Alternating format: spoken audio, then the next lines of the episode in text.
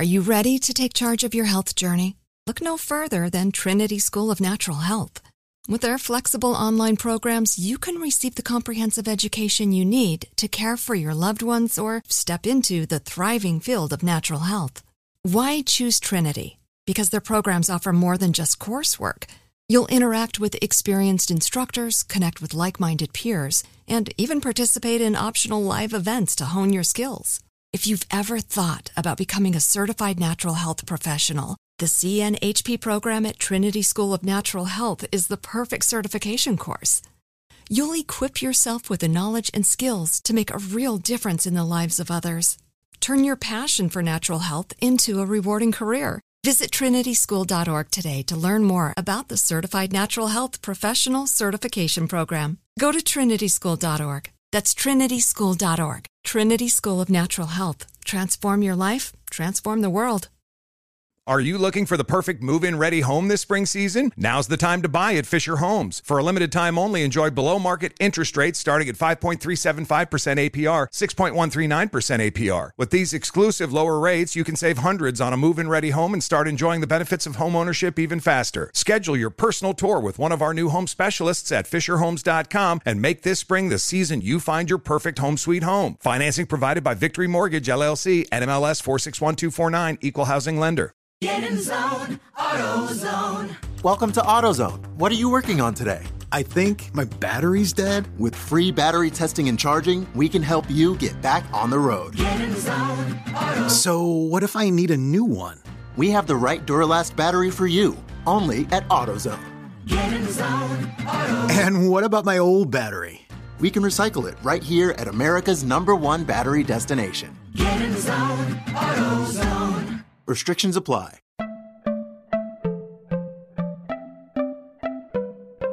Welcome to Money Making Conversations. It's the show that shares the secrets of success, experienced firsthand by marketing and branding expert Rushion McDonald. I will know he's given me advice on many occasions, and in case you didn't notice, I'm not broke. You know he'll be interviewing celebrity CEOs, entrepreneurs, and industry decision makers. It's what he likes to do. It's what he likes to share. Now it's time to hear from my man, Rushion McDonald. Money Making Conversations. Here we go. Welcome to Money Making Conversation. I am your host, Rushion McDonald. It is time to stop reading other people's success stories and start writing your own.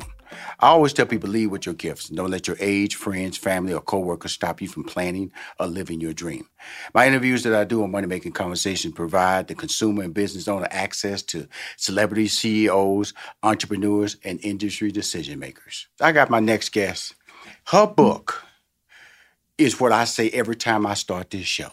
Don't let your age, friends, family, or coworkers stop you from planning or living your dreams. No matter who you are, how you think, how they how you, how they think you should look.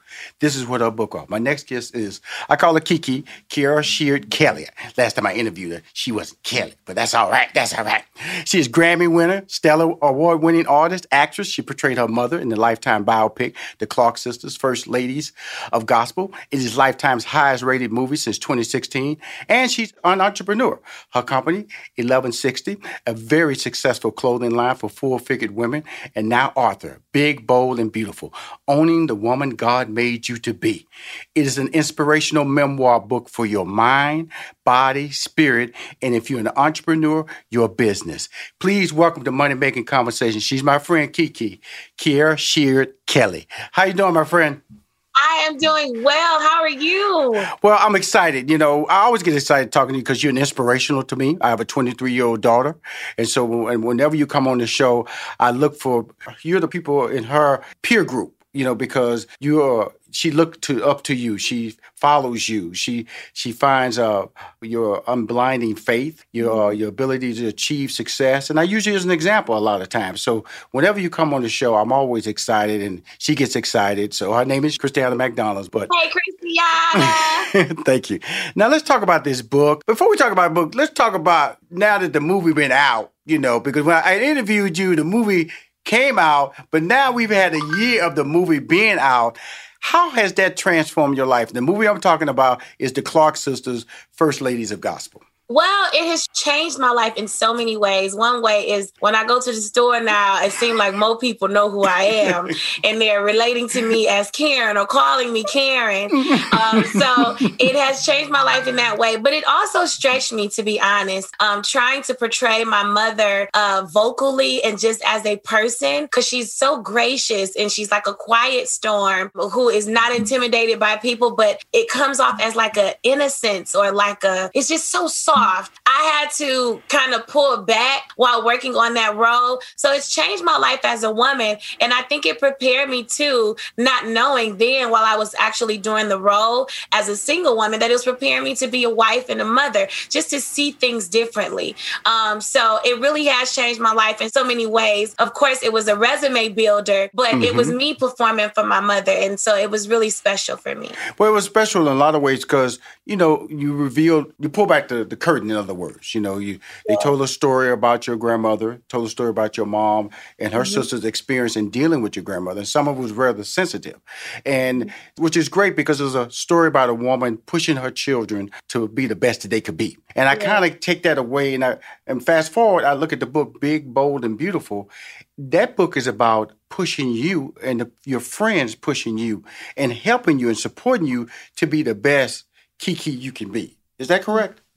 Absolutely. And, and it's so important because, you know, I'm a woman of faith. So I believe in the scripture when it says that iron sharpens iron. And I was just talking to my friend, Tasha Cobbs Leonard, and she brought out a great point. She said, Keys, when you say iron sharpens iron, it could be negative iron that's sharpening negative iron, or it could be positive versus positive. And so I think it's so important, which I talk about it in the book. Self care has everything to do with your squad, you know, how they're pouring into you, how they're pushing you into destiny, how they're reminding you of the promises of God. You have people around you who's always picking at you and negative Nancy or negative Joe or whoever right. you want to call it. It's like it'll drain you and it'll cause you to believe the complete opposite of what you've been dreaming. So I think it's so important to be uh, very particular with who's in your space because you can have somebody that's against you and they can cover themselves up. It's like a, what do they say? A wolf in sheep's clothing. Yes. So it's so important that we are selective in that area. Yes. Well, you know, it's important we talk about this. I'm gonna slow everything down because I want everybody to understand the value eh, of, of this book, and it's, not a value that just uh, a female gender can, can take nuggets away. I'm a successful person in this business. I'm a male, and and when I started reading the book, I went, okay, relatable, because one of the chapters where you talk about um, I always have a phrase, you know, you can't save everyone. You know, you mm-hmm. only have one life jacket. You got to let them go. You talk about in one of your chapters about that, about people around you and not understanding that, you know, you can't worry sometimes about other people's rent or the yeah. food on their table if they're not, if they don't worry about it. And there's a yeah. chapter about that. And it was really from a business and from a life perspective. I was floored at the um, relatability because I go, wow, this is how I think. And so when some people do memoirs, and you're such a young person, I'm gonna, I'm gonna remind you of that you're a young person, and but you also say I've lived an adult's life, you know, yeah. and so and we're gonna get into that in the book because, but let's talk about that whole chapter where you wrote about people around you, and then you taking it personal, how you should treat them, you over worry about them, what they think about you, because it does as an entrepreneur beyond a relationship can be damaging, correct? Absolutely. 100%. And, and one thing that I've learned, and I talk about it in the book, is that when dealing with people, you have to understand you're not just dealing with what you have on the surface, but you're also dealing with the culture that they've come from, the trauma that they've experienced. So you're not just responding in that moment to the comment they made. It's a lot of things that are behind that statement. You know, when we communicate with each other, or sometimes, and I'm, I know we're in the culture now where everybody is living for the read, ready to let somebody have it. I'm about to show this person, blase, split, blase, split. But I guess for me, the way I have been moving through life, what has changed my perspective is to simply understand you're not just responding to the person, you're responding to their life circumstances that have molded them into who they are today. And some people do things, and it's not everything should not be taken personally. So I absolutely agree with you. And if we don't have that understanding, and if we're always taking things personally, we'll always be responding to any and everything to where it'll take so much energy, it'll shift our focus off of what we really should be focused on onto that person and just that scenario. And so I have had to learn that the picture is bigger than me. It's it's so far beyond one moment. Like be a student at every opportunity you get. But even in the uh, book I talk about, it's a chapter called "Making the Most of Every Opportunity." Yes, ma'am. And I just had to learn that. Absolutely, that's chapter four. That's the chapter where Shamika, you know, and y'all went to West Africa, you know, and you couldn't Yes. just, y'all read your book now. I read your book now. Thank you. You know, Here's the beauty of uh, this book. Okay, uh, we're talking. I'm talking to uh, Kiki or Kierra Shear Kelly. Uh, We're going to talk about Jordan in a minute. You know, because uh, Yes. she had to she had to figure out how to find him, and, and she talks about that journey. Because sometimes, you know, at one point in her life, let me get ahead of the story because I want to go back a little bit about. This is why I really love the book because mm-hmm. you, you you're beautiful. You are your your faith. You come from a, a, legacy family, a gospel, and sometimes people can see a, a certain degree of perfection, and we talk about that a little bit in mm. your book. You know, the the silver spoon chapter. And- Yeah. and, and finding yourself, and in the process of that, you when you talk about the bad relationship, I went, wow. You know, because people don't think you have a bad relationship. People don't think that you have bad days. And I felt to me, and it's written early on in the book because I thought that was important because any young reader, especially young women readers, I thought that was important that you allowed yourself to show us a side of you that we didn't see. We see we see success, we see awards, we see a happy marriage, we see photo ops and essence and magazines and online. But that was important that you wrote the truth to a degree of showing people that I am just like you. I have bad days. I make mistakes in the men that I select. I am not perfect. Tell us about the importance of that. Well, first, it's important. One scenario that I remember um, when I started to understand the significance and the process of healing is when I fell off of a bike. And I think I talk about this in the book, but I fell off of a bike. Mm-hmm. And mm-hmm. my mom, of course, she told me, you know what to do. Go ahead and put on a band aid. But she noticed that I kept getting in the tub and taking showers with the same band aid, not cleaning it. And just the sore or the scab began to get soggy. So it wasn't healing properly. So it was becoming something more than what it actually was in that moment. So speaking of transparency and letting these things out, it's a part of healing. You have to let oxygen into your womb so that they can heal properly. And that's what I'm doing through my life and through me speaking about it, through me talking about it. But not only that, this form of healing, which as a woman of faith, there's a scripture that says, confess your faults one to another that you may receive healing. Therapy did not come from culture. Therapy came from God. He says, I'm going to give you people that you can talk to. But the latter part of that scripture says, the prayers of the righteous availeth much. It's just all in who I talk to. If I'm talking to the right person, a righteous individual, I can trust that then they can carry my secrets, carry my issues, and then take them to God because I need someone to take me to God or carry me to God when I can't get myself to Him. And so that even speaks to the self squad piece of it. But that's why I wanted to be transparent here because I want you to know that I can relate. And I think the the connectivity again, like we've mentioned, it's all in providing a solution for someone who may feel like they're alone. Very often we'll soak in it, we'll get into depression, we'll become anxious, and it's because we feel like we're alone. And so with this conversational approach and me hoping that the reader will be like, you know what, Uh, this is my girl. I can relate, I connect. I'm hoping that they will become free from listening and reading to that. So reading the book. So that was my whole intent. Transparency is healing me, but it's in return healing the reader as well. Well, well, you had attitude in this book Especially that dude. That dude, he gonna call you unattractive and, and mess with your weight, and you could, hey, maybe my bigness is just too enough for your smallness. I went, hey Exactly. Man, hey man, And- come on. and, and you know what? It's so many of us who allow people to speak to us, and and sometimes it comes from places we don't expect. Mm-hmm. And so, I, and just to answer your question, Indira, because I know I went far left field, but I wanted to talk about it because I had to get it wrong for me to understand what was right, mm. and that's what led me to my husband now, this healthy relationship. Mm-hmm. Like before, I was like, hey, I want to pray in my relationships, or I want you to call me a little bit more often, send me a text, Mm-hmm. check on me. In another relationship, that was too much for them. Mm-hmm. But now that I'm with my husband and just in the first dating steps of, you know, with Jordan, he showed me that I wasn't too much. It was just that I was asking someone who only had a pint um, to pour into this gallon size of There you love. go. Now I'm with Jordan. He can give me a gallon. I can give him a gallon. We're filling each other up. And so that's why I wanted to tell young women that too. The other problem was, speaking of young people, my father told me the root word of dating is data. Talk about money making conversations. We put up ourselves for discount. Louis Vuitton don't go on discount. Why mm-hmm. do you think you need to put yourself up on discount? So make sure you understand that you don't have to play wife to someone that's only making themselves available as boyfriend. Play the game. And as Steve Harvey said, think, act like a woman, but think like a man. And so that's why I had to play the game and I had to learn. Listen, I may not be your cup of tea, but I'm for sure a hot, spicy cup of tea. It's some, it's some ginger in there, okay? I'm telling you, this is the book. This is the book. That's the uh, book. I'm, I'm telling you, I, I, Mike, I'm gonna tell you something. I am so excited. You know, this this whole book, the big, bold, and beautiful, only the woman God made you to be, and that's just a a, a, a sample size of what came out and just hit me in my face in a mm. positive way.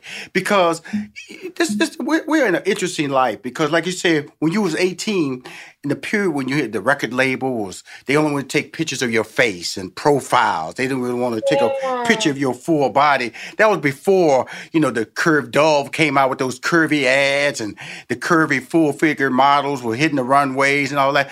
Talk about that period because I have a lot of parents listening to the show, and I may have some young adult, especially women. And this is about the section I really want to focus on the women conversation because men in general don't have the the physical size issues that women have to deal with because commercials tell you should look like this, commercial print ads tell you you should wear this size and things like that. And then we're gonna get into you being launching that that that what someone would consider a negative experience into a successful business 1160 but talk about when you was 18 at the record label Yeah, um, I'm so excited that you read the book. You're gonna make me cry. but I have to say, um, that was a, a, an interesting experience, and I think I mentioned before while we were talking. Sometimes you have this pushback from areas that you didn't expect it, and it can be from places that you trusted, hoping that it'll be a place too that would build you up. But that's the moment where you figure out, oh, you're there to tear me down. It was just you had to get in good with me, and so I definitely had that that experience where um, you know I just dealt with industry pr- uh, pressure, Right. And um, as simple as I am, I often still have to tell people, you know, listen, I love God. I'm I'm a simple girl. I don't want to always put on, and I think this uh, the new culture and even the listeners and the the demo, they're learning that I don't got to do all of that, you know, anymore. And if I don't, there's an audience that is waiting to hear from me. And of course, now I'm not saying don't change your position in heart because I think it's so important that we remain students at heart because that's what makes you timeless. But I think uh, the other piece that young women should know is to not compare yourselves. Uh, I think Theodore Roosevelt said before that comparison is the thief of joy. You'll find yourself trying to catch up with culture saying is the pretty thing to do or the thing to do and find that it's un- unobtainable for you because that was never for you. That wasn't assigned to you. And so speaking of the word big in this this uh, book, uh, it was it was an insecurity for me once upon a time. But I had to stop asking people what they thought about me in my life, and I had to ask God, "What do you think?" Let me ask the inventor about his invention rather than going with people that's just trying to figure out how do I stay in touch with you. But I have those chapters in the book, and one chapter, chapter eight, it says, "Stop comparing yourself." Oh, you stole my. you- I'm so mad at you. You stole my thunder because I was about to say that's chapter eight. I was about to say stop comparing yourself. It's chapter eight. You making me mad now. I gotta let you know. I love this book, girl. I love this Thank book. That's chapter eight. You just That's recited chapter eight. Yes, sir. And I was gonna throw out there chapter um chapter 14 too, Mm-hmm. where I say stop looking at the other woman because you've got the juice. The- the- and sometimes The quote I love out of chapter eight is, "No one had the power to be me." Yeah. That's in cha- that's the quote I wrote down out of chapter eight. That's why it stood with me because you know you know I'm I'm, I'm having a great conversation with you, and I just want to just let you know that I'm I, it resonated with me because in the end, you know, you, you, writing a book. You know, I've been fortunate to be around individuals who've written successful books. As you start to write, you have a story, but then you start taking layers off, and you go, "Wow, I forgot about that. I forgot about that."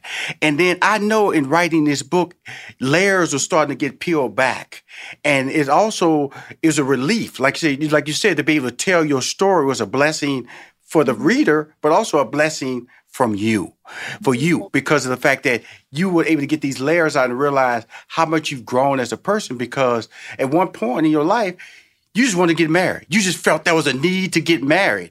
And I want to bring that up because sometimes a man, in this case, because you're a woman, a man will walk into your life. That doesn't mean that's the man. And, and and that's what this book talks about. Because the man that she eventually got with who had that gallon of water because she needed a gallon of water she had known him all her life.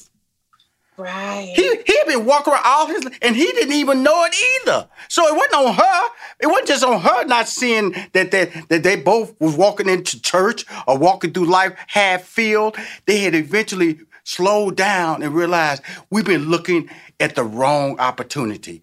When the opportunity was sitting right across the aisle in this case church. Talk about that. Come on. I i, I know i'm preaching a little bit for you miss kiki you know what i'm saying? Yes, you are. you are dropping gems, and I'm loving it. Um, I, I can only agree with you. I think too, a part of that evolution for me was me having the time of being single. So there's also a chapter in the book where I talk about being successfully single because you have to find yourself. Because, like you said, every person that comes in your life that ain't always the one. And I think it goes back a point to the uh, uh, again to the point that Dad mentioned, which was date the person, collect the information so you can uh, draw the conclusion or the final result. So I I definitely agree. I think you said it all. But again, my husband showed me that no, you're not complicated. It's just you were asking the wrong person to love on you, and they weren't equipped to give you what you needed. And so I definitely agree with that. I don't, I, and, and I think too, if we're not careful, because we are in the wrong place, we'll begin settling. We'll say, I've been asking for this, I've been praying for this. And we'll look at everybody else's life. Like I, I said once upon a time, what was Ciara's prayer with Russell? Um, and so I understand what that's like, but we also have to get to a place where I'm not settling for anything outside of what I asked for. Like, know that it's out there. If God put it in you uh, to ask for it in prayer, if you have the audacity to think of it, then it's obtainable. It's just make sure you're available and open to love. But I was so closed off in wanting one thing to work that I completely had shut off every, you know, all of the great possibilities. Right. So I agree with you 100%. Well, you know, uh, by the way, successfully single is chapter twelve. Okay. Says chapter 12. Just let y'all know. We just breaking down the chapters as you go I along. Because now I want to go back before we wrap up. I want to talk about the entrepreneurship. Because that's a part of this that really blew this book up for me. Because it's, it's written from a woman's perspective, but it also layers out how you took a negative, you know, uh, uh, and turned it into a business. But along the way, you had to uh, you know, because because it was a link that I, I think Lakeisha sent to you. Yeah. The Lakeisha sent to you that that enabled you to get into Macy's, and so that's why you said you are the boss. That's the that's the God is the boss. God is your agent. That's that chapter. Yes, God is the your agent. Your it. chapter. And uh, You read this book. I, I, I'm tell you something. I'm tell you something, Keith. I um, you know, I, I first uh, reason I'm excited because you know I, I've interviewed you and we've we've we've we've uh we've because we like it- our tone, but Yes. to really see the, how beautiful you are and how how you you you giving us a blessing in this book to be able to change lives. That's because that's what think like a man uh, did for a lot of women. It just opened their eyes, and this book can do so much for so many young women women who are trying to start businesses, women who are frustrated in relationships, women who are doubting themselves physically, mentally, emotionally. But more importantly, the fastest growing business uh, franchise of, of, of, of the business world are women, and especially women of color and to write a book where I think lends so many value lessons of how to, because I've even talked about Courtney, and Courtney, that's your ride or die. You know what I'm saying? When Yeah. homeboy was being stupid, you called Courtney, and she didn't say nothing negative about you. She didn't throw it back in your face. She said, hey, come with me, girl. Let's go over here. Let's keep supporting you. And so, but these are the people that we talk about, you lay out. You said, Rashad, you got to have the people. Because, you know, it was funny when you was talking about Courtney, I was thinking about my ride or die dude. Who is that person? So you made me sit back and go, okay, Mr. Successful, who is your Courtney? Because you got to have a Courtney. You got to have somebody to call when you're down because you're going to have down days. You're going to have doubtful days. Who is that person? But more importantly, that led you to become an entrepreneur. And that's where you had, you know, your, your other girl stepping in, your travel mate, went all over the world, Korea, everything for your business, and was sitting right there with you at Macy's, launching your, didn't know what you was really doing, but you did it. That was faith, but that was also having somebody support your dream. Talk about that. It's so important and, and- i've been in a space where i've had people around that were there you know just by work and happenstance but they weren't really in my corner. They didn't understand my vision. Um, and it's like you know okay how do we collaborate together? How are we you know life partners is not just in a marriage. It has everything too to do with your purpose. When you make decisions in your work or in your career it shouldn't feel like work. It should feel like fun. Like i'm just i'm just living on purpose. This is just what i'm called to do. And i think that when you're prayerful and asking God, Lord, give me this sense of discernment so I can know who is assigned to me and who's supposed to walk this journey for me or with me, because there are expiration dates on some relationships and connections that we have. But if we don't respect them, then we'll get exasperated. We can become sick. It's like if we drink some milk that has an expiration date on it. Eventually, it'll make us sick. Our bodies won't respond well to it. And so it's the same thing with people. So you said it again from reading the book, but it's so important to make sure that tribe, and I talk about it again twice. So it was squad goals, and then it was another chapter called mm-hmm. Finding Your Tribe. Mm-hmm. When you going out into the earth, you it's not you can't fight everything. You need somebody to have your back. And so those names that you called, they're simply women who I have said is family. And you know what? If you allow me, as a woman of faith, I'm always giving scripture. But there's a scripture that says, um, I will give you a friend that is closer than the brother. That wasn't Jesus that they were talking about. They were talking about human beings. And so I think we should understand that covenant relationships are ordained by heaven and God loves us through people. But it's just a matter of who are the people we're saying yes to because the adversary, the opponent, the opponent, they, he also uses people. So make sure you say yes to the right people. Wow. You know, um, not that I expected this from you, uh, and don't uh, apologize. Uh, it's been inspirational, but the the whole prospect of would you say is faith when you was at Macy's with Shamika, your girl, your your ride or die, Korea, you know, Dubai. I'm just I'm just calling out some countries that y'all went to, you know, West Africa, you know, just let you know your boy read the book, you know, just just in case you thought I was stumbling. You know, I, I'm not reading nothing. I'm not reading nothing. I'm just I'm just I'm just coming from you know God's memory. That's all. Key. That's all I'm doing. God's memory right here. I love but it. you know, the- Thank but- you so much. I think it was it was a it was a faith piece for sure Mhm. because um it I looked at it as spam. When my cousin Keisha sent it to me, I was like, girl, you know how they send those chain text messages and they say sign up for this. And I'm like, I'm not signing up for this. Like it was just like whatever.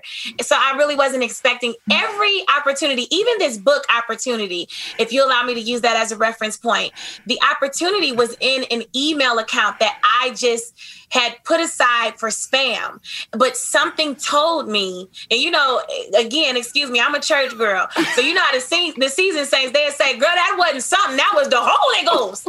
but something told me to go and check the email, and here I am bumping into a book opportunity, and so I definitely think it was divine, but I think and I believe that God uses people to hand you what belongs to you. That He He gives you those moments, and that's why I said it in that chapter. Um, God as my agent, because sometimes you know PR management they. Uh, I mean, believe me when I say they put in the hard work and it has everything to do with where we're going and where we are. But sometimes God does things so that only He can get the glory. And so I will say, you know, God took me there, but there was some other moments where I had to work for it. So even in the word, it says you got to put action to your faith. So you can believe a thing, but what you gonna do when you get there? So a lot of us are like, oh, I want this, I want that, I want this, I want that. But are you ready for it? Is your character going to keep you there? Is your work ethic going to keep you there? So I definitely think it is two things that are colliding together, and it is my faith and my action. I'm just I'm loving it. You know, I, I rarely do I have interviews where it's a motivational. This is motivational interview right here. I, I you just dropping these nuggets. I'm just sitting back going, do your thing, girl, do your thing. What do I pass the plate? What do I pass the plate? Because you are dropping scriptures, you're dropping the truth. But more importantly, you've written an amazing book, big, bold, and beautiful, owning the woman God made. I love this part. Owning the woman God made you to be. That's Mm-hmm. it's not about your mistakes that you made in the past. It's not about what people think of you now. It's who what do you think of yourself? And that's what this journey is about in this book. Because if every woman who reads this book, I'll just tell you, the woman, because I'm talking, I grew up with six sisters. I have only one child. She's female, my daughter. Love her to death. And and and I love what you've done because you've given her an opportunity to read an inspirational, motivational, I would say, uh, book, you know, of entrepreneurship and uh, based on your memoir. And you was honest enough, honest enough to tell us, share some of your stories. And all stories aren't good stories, but if they're told for the right reason, they are a blessing. And I consider this book a blessing. Thank you. Thank you so much. And I appreciate you supporting me in both in both fields. Uh, With the music we talk Yes. and now with the book we talk and Don't forget three, three. The movie, the, the music, the movie. Four, four. The clothing line, eleven sixty. The music, you know, the movie, and now this amazing book. I'm dropping it in my newsletter. I'm dropping it on my social media. Again, thank you for coming on my show, Money Making Conversations. Uh, it's going to premiere uh, nationally uh, on on, uh, TV in May. And so I'm a, I'm a, this, I'm a, I'm a, we're gonna drop this early now because I want to drop it down the time of your book. But I'm gonna also re-air this in May. So if you get a little uplift in your book sale, your boy Rushion McDonald took care of you. Okay, Miss Miss Kelly, Miss Kelly, Miss Thank Kelly, so Miss Miss Miss Mr. the wife, the wife of Jordan, the wife of Jordan. That's all. The wife of Jordan. thank you for coming on the show. I really thank you for coming on Money Making Conversations. Okay. Yes, sir. Thank you. Have a wonderful day. It's finally here, the season of celebration. And no matter how you celebrate with family and friends, whether you're preparing for Reyes Magos or Karamu, lighting the menorah, or going to midnight mass, Kohl's has just what you need to make those traditions special. Plus, you'll find gifts for all your loved ones. Send warm wishes with cozy fleeces, sweaters, loungewear, blankets, and throws. Support minority owned or founded brands by giving gifts from Human Nation and Shea Moisture, or treat them to everyone's favorite activewear from top brands like Nike, Adidas, and Under Armour. And in the spirit of giving, Kohl's Cares is donating $8 million to local nonprofits nationwide committed to the health and well being of our communities. No matter how you celebrate, when you shop at Kohl's, you're right where you belong. So this season, give with all your heart with great gifts from Kohl's or Kohl's.com. If I could be you, And you could be me for just one hour. if you could find a way, To get inside each other's mind. walk a mile in my shoes. Walk a mile in my shoes. Walk a mile in my shoes. We've all felt left out. And for some, that feeling lasts more than a moment. We can change that. Learn how at belongingbeginswithus.org. Brought to you by the Ad Council. Walk a mile in my shoes. Adoption of teens from foster care is a topic not enough people know about, and we're here to change that. I'm April Dinwiddie, host of the new podcast, Navigating Adoption, presented by Adopt US Kids. Each episode brings you compelling real life adoption stories told by the families that live them with commentary from experts. Visit adoptuskids.org slash podcast or subscribe to Navigating Adoption presented by Adopt US Kids. Brought to you by the U.S. Department of Health and Human Services Administration for Children and Families and the Ad Council. Hi, I am Rushion McDonald, host of MoneyMakingConversation.com. The Cafe Mocha Swag Award is a celebration of black men making a difference in our community by empowering others to reach their life goals. They can be civic leaders, people in business, activists, celebrities, and everyday dads. The Cafe Mocha Swag Award honoree this week is Kevin Bludso. Don't limit your dreams. Kevin is a two-time Hoodie Awards winner for Best Barbecue in Los Angeles. Bludso has become a top television personality and food star. He has grown his business from the streets of Compton in California into an international empire, from La Brea in Hollywood to Crown Casino in Melbourne, Australia. I, I don't give to be blessed. I'm blessed, so I give. It's not no secret recipe to this. You know, it, it, it has to come from your heart. Mm-hmm. It's more of the good things that outweigh the bad things. Right. And mm-hmm. God has put me in position to help like that. The Cafe Mocha Swag Award represents men who have strength, whose wisdom is assertive, and who is genuine in their spirit. We will be right back with more money making conversations with your host, Rushion McDonald.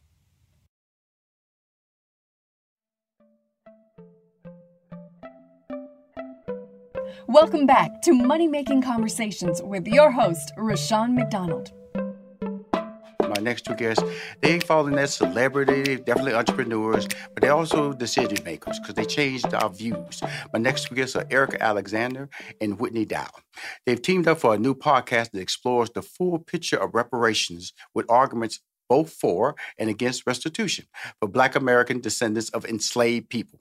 Let's set the stage for our conversation as we discuss reparations. Erika Alexander is beloved for iconic acting roles as Living Single, Get Out, series like Black Lightning. She wears many hats, not only as an actress, but as a trailblazing activist, entrepreneur, creator, producer, and director. Basically, she's an all around boss, okay? Whitney Dow, he's an award winning filmmaker and educator. He's been producing and directing films focused on race and identity for almost two decades and is partner of a two tone productions. His directing credits include one I'm very familiar with. Two Towns of Jasper, I Sit Where I Want, The Legacy of Brown versus Board of Education, Unfinished Country, and When the Drum is Beating. His producer credits include Freedom Summer, Banished, How Whites Drove Blacks Out of Town in America. Please welcome, as I've set the tone, ladies and gentlemen, please welcome the Money Making Conversation, the host of Reparations, The Big Payback, Erika Alexander and Whitney Dow. Thank you. That's that's. Uh, we're glad to be here, and um, congratulations on everything you're doing and all the success, and also highlighting um, our work and others um, like us. We appreciate it. Thank well, you. Uh, first of all, thank you for coming on the show. And I wanted to set this tone of who we're talking about because in the past, and Whitney's on the he's on video as well as audio with as well because the show plays back on television as well as on podcasts. And the reason I wanted to bring you on the show because I'm about Whitney's age, and through life, I've heard this reparation tone being thrown out there. And usually, it's some person who looks kind of disheveled on the street in New York City holding a cardboard sign that's crooked, but somehow he's found a marker and he says, You owe me. And he's misspelled reparations. now I'm looking at a highly gifted actress, a highly talented producer and creator in Whitney. And okay, this is not what I grew up on. This is not my mom's TV, okay? you know, that is so funny. Yeah, you know what? I was about to say, Whitney, that we were going to go out to talk to people, and I was going to say, we'll put the, uh, the reparations on a cardboard and they'll come to us. You're exactly right.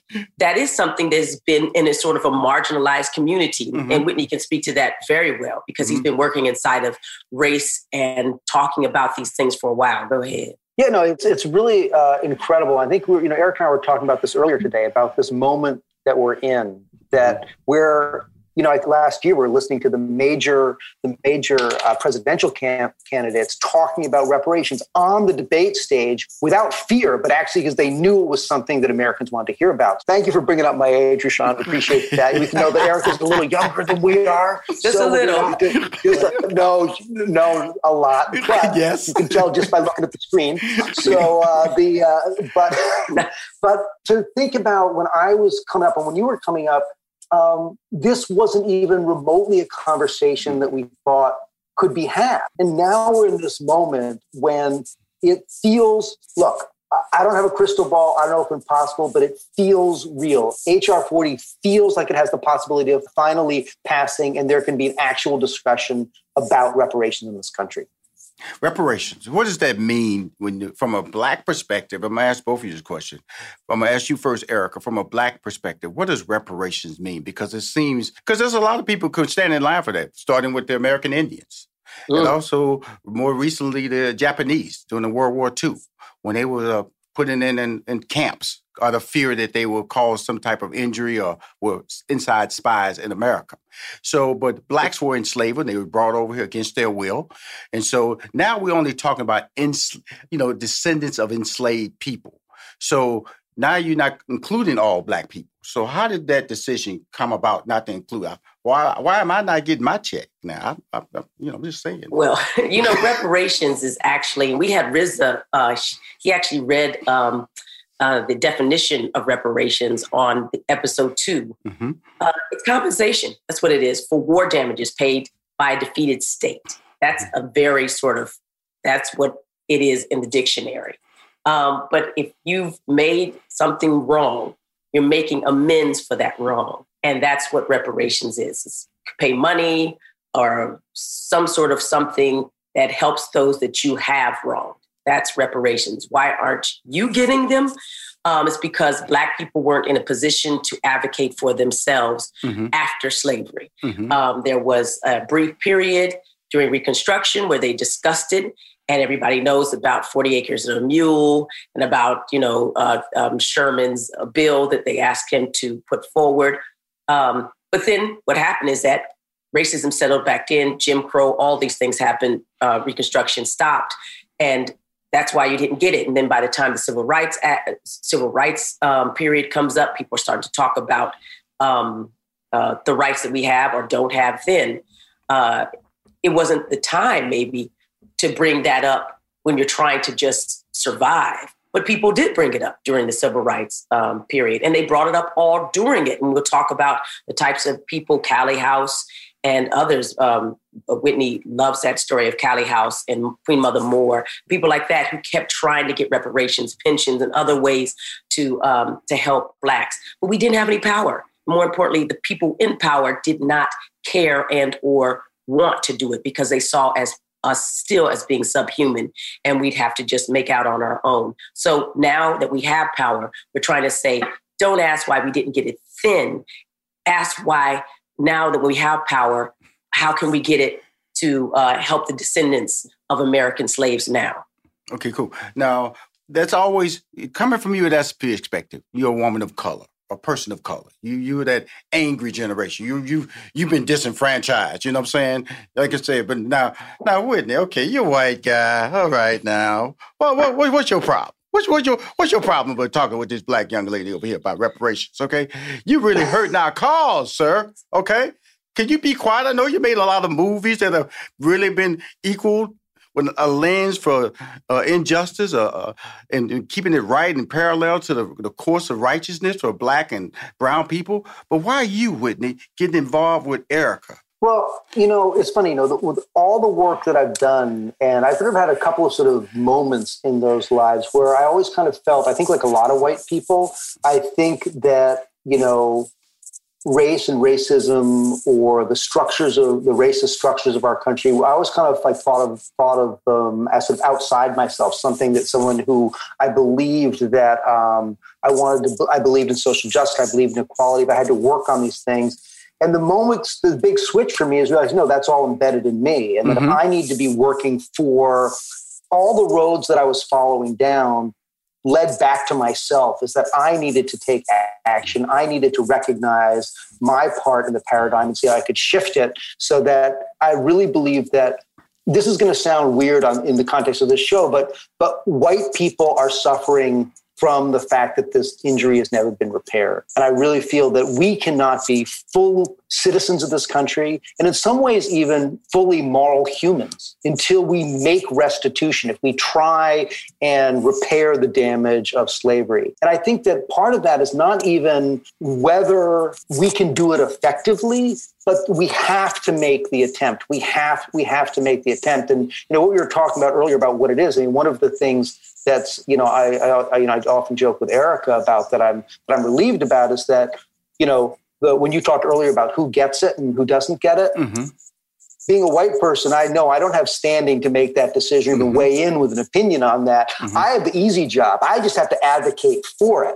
Now you guys have to figure out how it gets done and gets distributed. Absolutely. Absolutely. I, I 100% agree. I, you know, I look at this. I remember when Steve Harvey and I was doing live radio in Los Angeles so 90.3 to Beat. And every time this guy would come by and he had this little book and it was a dirty book. So he would with pictures, the, the pages were bent, and and he would he would make his claim to me because he wanted to get on the morning show. He always, you got to let me speak today. I got to tell the truth. I got to let people know. And every, every, I said, sir, I can't. I, I, what facts? What are you backing this up on? What facts are you basing your claim for reparation? Because he definitely did not look like you, Erika, and he definitely did not look like you, Whitney. Okay, nor did he have the credits or the uh, background to allow me to actually at least you guys can talk because you have one one up. You have the credits allowed to have a real legitimate voice. So I go, okay, I want to hear your side of the story, which is a blessing because if you don't have that, then you get shushed to the side like I did him all those years. He kept coming to me trying to get on the Steve Harvey Morning Show. Now you on my show, Money Making Conversation, popular platform. Now, is that been a blessing for you, Erika, to be able to come on shows, to do national articles, to have a podcast, to finally get this story out? It has been a blessing. It's also a burden. Anybody that's in this type of work, you get exhausted by it. Talking about these issues is difficult because it brings up all sorts of conversations in your life or you know challenges or disappointments you might have had and sort of thinking why but it is a blessing because it's part of what I guess somebody passed me the baton a long time ago people like harriet tubman if she can go through those swamps and go back and forth and back and forth i can do this i can do a podcast right. Right. i can do whatever i need to do in order to help people move forward and and so it's it's it's um it is a blessing. It's also a blessing to be on a show like yours to be discussing this because that means that it is um, not only the zeitgeist, but it's it's happening among people who can help make the difference and bring it forward and then push it beyond um, any one platform. And that's important because people have been trying to have this conversation for a long time. We're not the first, we won't be the last. You have Frederick Douglass, you have Du Bois, Garvey, all these people. Again, James Forman, we actually talk about him on our show and how he interrupted uh, the church service at Riverside, and he demanded five hundred million dollars in reparations because he said that the um, the churches were complicit in slavery and, and oppression, and he wanted to hold them accountable. Mm. And um, you have um, groups like N'COBRA and John Conyers in Congress and what he's doing there, and of course Sheila Jackson Lee now with HR 40 and Alderwoman Robin Rue Simmons. We cannot forget her and we'll talk more about her, what she's done in Evanston, Illinois by passing the first reparations bill in history. We are following her with a documentary that we are both making, uh, Whitney and I. And um, that's why we're having it. The fact that we're here is proof of life.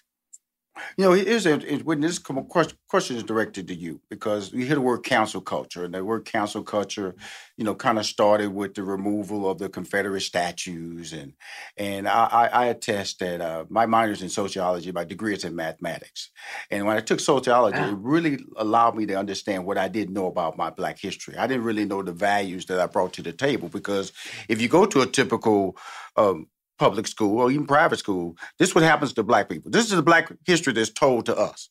We came over to America, we were enslaved, we were freed. Okay. Then suddenly it skips all the way to uh, Brown versus the Board of Education. Then it goes to the civil rights marches. Then it goes to I Have a Dream speech. Then it goes to to goes to uh, uh, to Martin Luther King's assassination, and it kind of stops. This is those are our accomplishments that you kind of read in history. And so when you say cancel culture, ca- blacks have always had a cancel culture when it comes to being educated, the education being fed to the masses.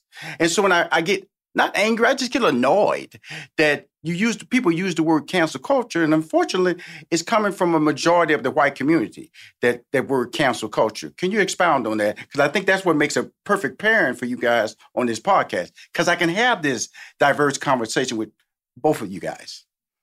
Well, I think that you know it's interesting. I think that white people also have a cancel culture in their history as well. It's just it's different. We've canceled out all we we work really hard to cancel out all the bad things, the things that that don't line up with how this sort of this idea of American exceptionalism and how we sort of see always sort of been told told ourselves as white people that we're sort of this you know white Americans are you know we're we're sort of inherently good people that this thing. And I think that the parts that we're left out of are the you know the idea of of this idea of you know bootstrapping and sort of the lone cowboy against the you know riding out on the range. Well, what the lone cowboy is now that's the piece of the story is left out is that before him rode an army that slaughtered the Native Americans so he could act out that independent act on his on his own.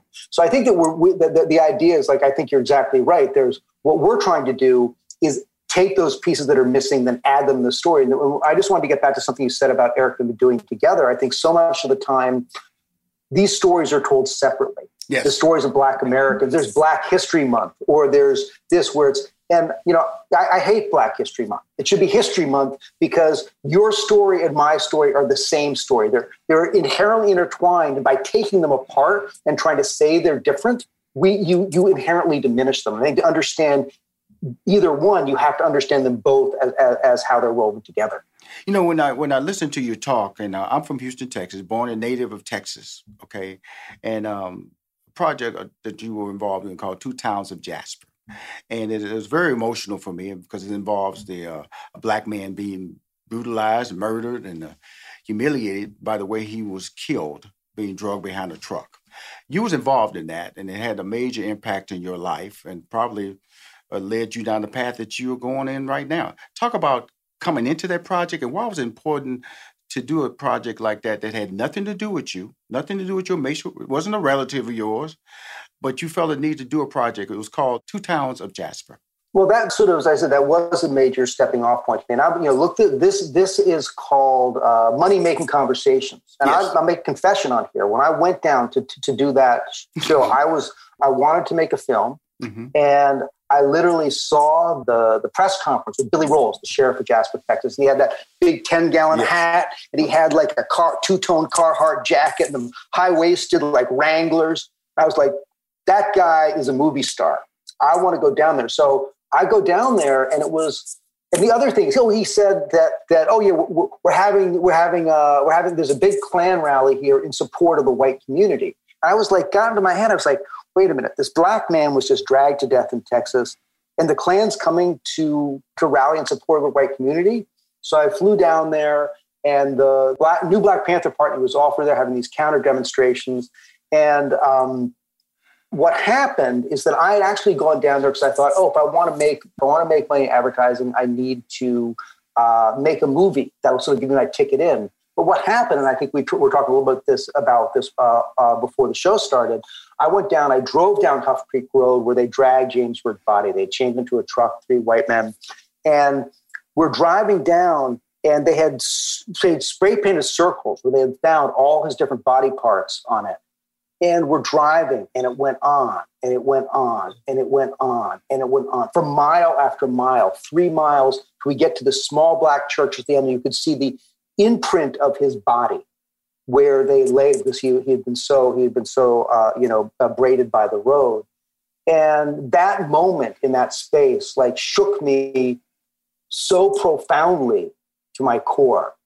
I really just it was like one of those moments where my my my world just opened up and i and i just felt at that moment if i can make something that slightly communicates what i'm feeling here and the horror that I'm feeling, and also the recognition I'm feeling of being a, a white American standing in that spot, I will have created something with value. And that was really the beginning of the journey.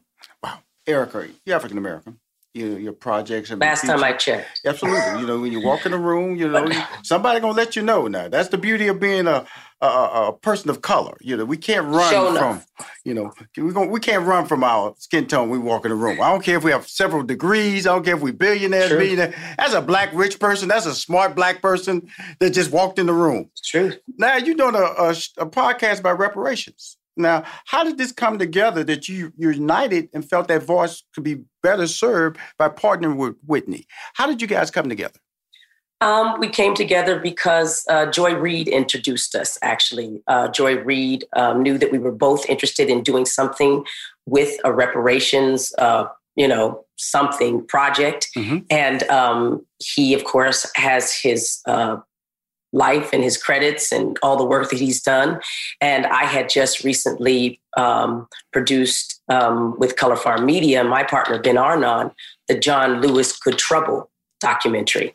And um, she said, "You guys should get together." And that's how it happened. We got together in a cafe. We started cafe. We started talking about um, our work. Uh, he sort of explained to me some of his hesitation or uh, the things that he would be um, most concerned about going forward. I didn't have those concerns um, because I've been working and collaborating with so many different people my entire life that I've had to be flexible and sort of, you know, be a chameleon, those types of things. But I totally got. He wanted to make sure that we would um, be a good fit, and I, I did too. I didn't want this to fail because we we failed to meet in what our goals were, and we were aligned. We have similar missions in life. We have um, really interesting sense of humor and we could laugh things off and, and move forward. But we also were very serious about the work. So that's how, what happened. We decided to do it and we got going on it. Then the pandemic hit. Mm-hmm. And um, by that time, we had been asked whether we wanted to do a podcast about it, and um, and those things sort of halted. And I had already gone on the Breakfast Club to talk about the reparations documentary, and Charlemagne the God asked me, "Yo, Queen," he gave me a call. What's going on with that? Are you doing a podcast? And because he had just gotten a deal to do his podcast network, The Black Effect, and I said, "Well, you know, it's available. You're interested?" And he goes, "Yes." And next thing you know, here we are because of his resources and the power that he had in that space. Um, we were making this podcast and we called it The Big Payback. This is a, a great story. Now, Whitney, within her story, she said there was some reservations. What were your reservations, Whitney? You know, I'm a good listener now. I'm not a good, I'm not a good he's- actor, he's listening, he's but I'm a good listening. listener. Okay. I'll, I'll, so you know, Joy called and said, "Yo, you got to meet Erika and her and her partner Ben." And I said, "Okay." And you know, look, I'll just be really honest here in the show. I'll say, look, you know, ah, some movie star actress, some beautiful movie star actress. I need, I, I need that in my life. I said, you know, I said, oh, so when she came down and I said, Erika, you know, I don't know if this is going to work. You know, you're this big star. I'm this this filmmaker of the thing. And I said, don't, you know, I don't know if this is going to be a good fit. She just looked at me and she said, Whitney, you think that I survived in Hollywood for 30 years without knowing how to handle white guys like you? And I was like, okay, that's something I can work with. There was like no bull there. There was just like straight up. And that was sort of the beginning of this journey. Oh, I love it, and uh, that's that's true. That she has been a blessing. I'm just talking about Erika as a, a person because I've been in Hollywood since '92 while doing sitcoms. So Mm. I've been blessed to watch her career evolve and grow, and the diverse roles that she's taken upon herself. Now, the interesting thing about my life is that when you when you bring up names that I know, like Sheila Jackson Lee. You know, she's out of. Houston, very familiar with her work, and this HR 40 bill in Congress. What is the end game for you guys with this reparations, the big payback? Are, are you guys going to go to Congress one day and sit down and, and talk to Congress and tell them why your podcast is relevant and why? Then they're going to look at you, Mr. White Guy. You know, "Oh, why is he? I, I got the movie star over here because she's liberal Hollywood. Why is that white guy sitting with her? So, how are you guys? What's the end game, Erika? What's going on? Go ahead, Whitney, answer that one. Why are you here? But, you know, I, look, I, I've got I got the hate mail to prove it. People ask me, the, you know, my, my people ask me the same thing sometimes, and I, you know, I always joke. I say I'm here to save white people. So you know, and I think that that one of the things is that I mean, we're, we're working on two tracks. We, we actually been embedded in Sheila Jackson Lee's office for a couple, uh, you know, I think almost two years now, tracking Yes. HR 40 and uh, and filming that that whole process. But um, look, the end game is to help get HR 40 passed, to bring that. I, and the thing that's so, and you know this, you know this well, Rushion, that the that HR 40 is just a bill to talk about it. Yes. It's not a bill that's promising anything. It's a bill to establish commission to talk about the possibility of ref- refugees and make recommendations. And so uh, that seems to me just like the bare minimum, the bare minimum that we should be doing as Americans. And one of the things that Eric and I often talk about is we both believe that this division, this division that was that was the quote original sin of slavery, is at the root. It's sort of like you know, it's at the root of so many of our problems that are dividing us. And when you talk about how we sort of see ourselves, and where you're talking about storytelling earlier, I think that one of the big things that we have to get over is white people have to re white Americans have to reimagine their story in this epic of America. And I think that HR 40 and having a conversation we can address those things head on can be a beginning for that. I want to change just a little bit subject matter because you brought up your special, Erika, that you, I shouldn't say special, documentary did with John Lewis, Good Mhm. Trouble. Uh, I saw it and um, I was disappointed in myself that I didn't know the man. I didn't Mm. know his story. I didn't know, you know, because the last two years we've been able to see it play out, especially when he was announced he had cancer and through through this pandemic, and then of course he died. But what was your biggest takeaway from it? Because I didn't know. I, I really didn't know. He was like our modern day version of uh, Dr. Martin Luther King. He was living and breathing version of Dr. Martin Luther King, and we didn't really, I think, um, appreciate that, especially in Black America. Definitely not white America. And so, why do you think he was so? Because he was so humble, first of all, but he really didn't uh, di- didn't climb out. He never ran for senate. He never tried to run for an office of, vice president. Was never recommended that, or never tried to uh, run for presidency. Talk about that special, and 'cause I just wanted to bring that out of just. I just my whole thing in bringing you guys on was to give you guys a voice to lay down the background that you guys have the right and the expertise and the cachet to talk about reparations on your podcast in this discussion of the big payback. But just give us a little feedback on your role and your experience of just the, the final months and years of uh, John Lewis. Uh, it, John Lewis is about destiny. Um, he is a wonderful example of the true American dream. And that whole good trouble thing, which is what, you know, is the name of the film and his moniker and his motto, it's basically just saying if you see something that's not right, not fair, not just, do something, say something, get into trouble, good trouble. It's asking us all to go beyond what's comfortable. He, he's not asking us to stand on a bridge and get our brains beat out. He's not asking us to to do those types of things that you know people in the struggle who might be more um, trained in nonviolence and what and, and what he did. He's just saying, do more. You know, take it upon yourself to get yourself in uh, and, and and and reposition the argument, the conversation, and and and take it upon yourself to do it. He committed his life to a fight for civil rights and justice for all, justice for all, and he did it. We know how he did it without malice, with courage, just of his convictions, his abiding love of the beloved community. He talks a lot about that, the beloved community. Um, Martin Luther King talked a lot about that, that. Certainly, the philosophy of nonviolence. Um, peaceful protest. We see Black Lives Matter out there doing their thing in the street. He was Black Lives Matters with um, SNCC and what he did.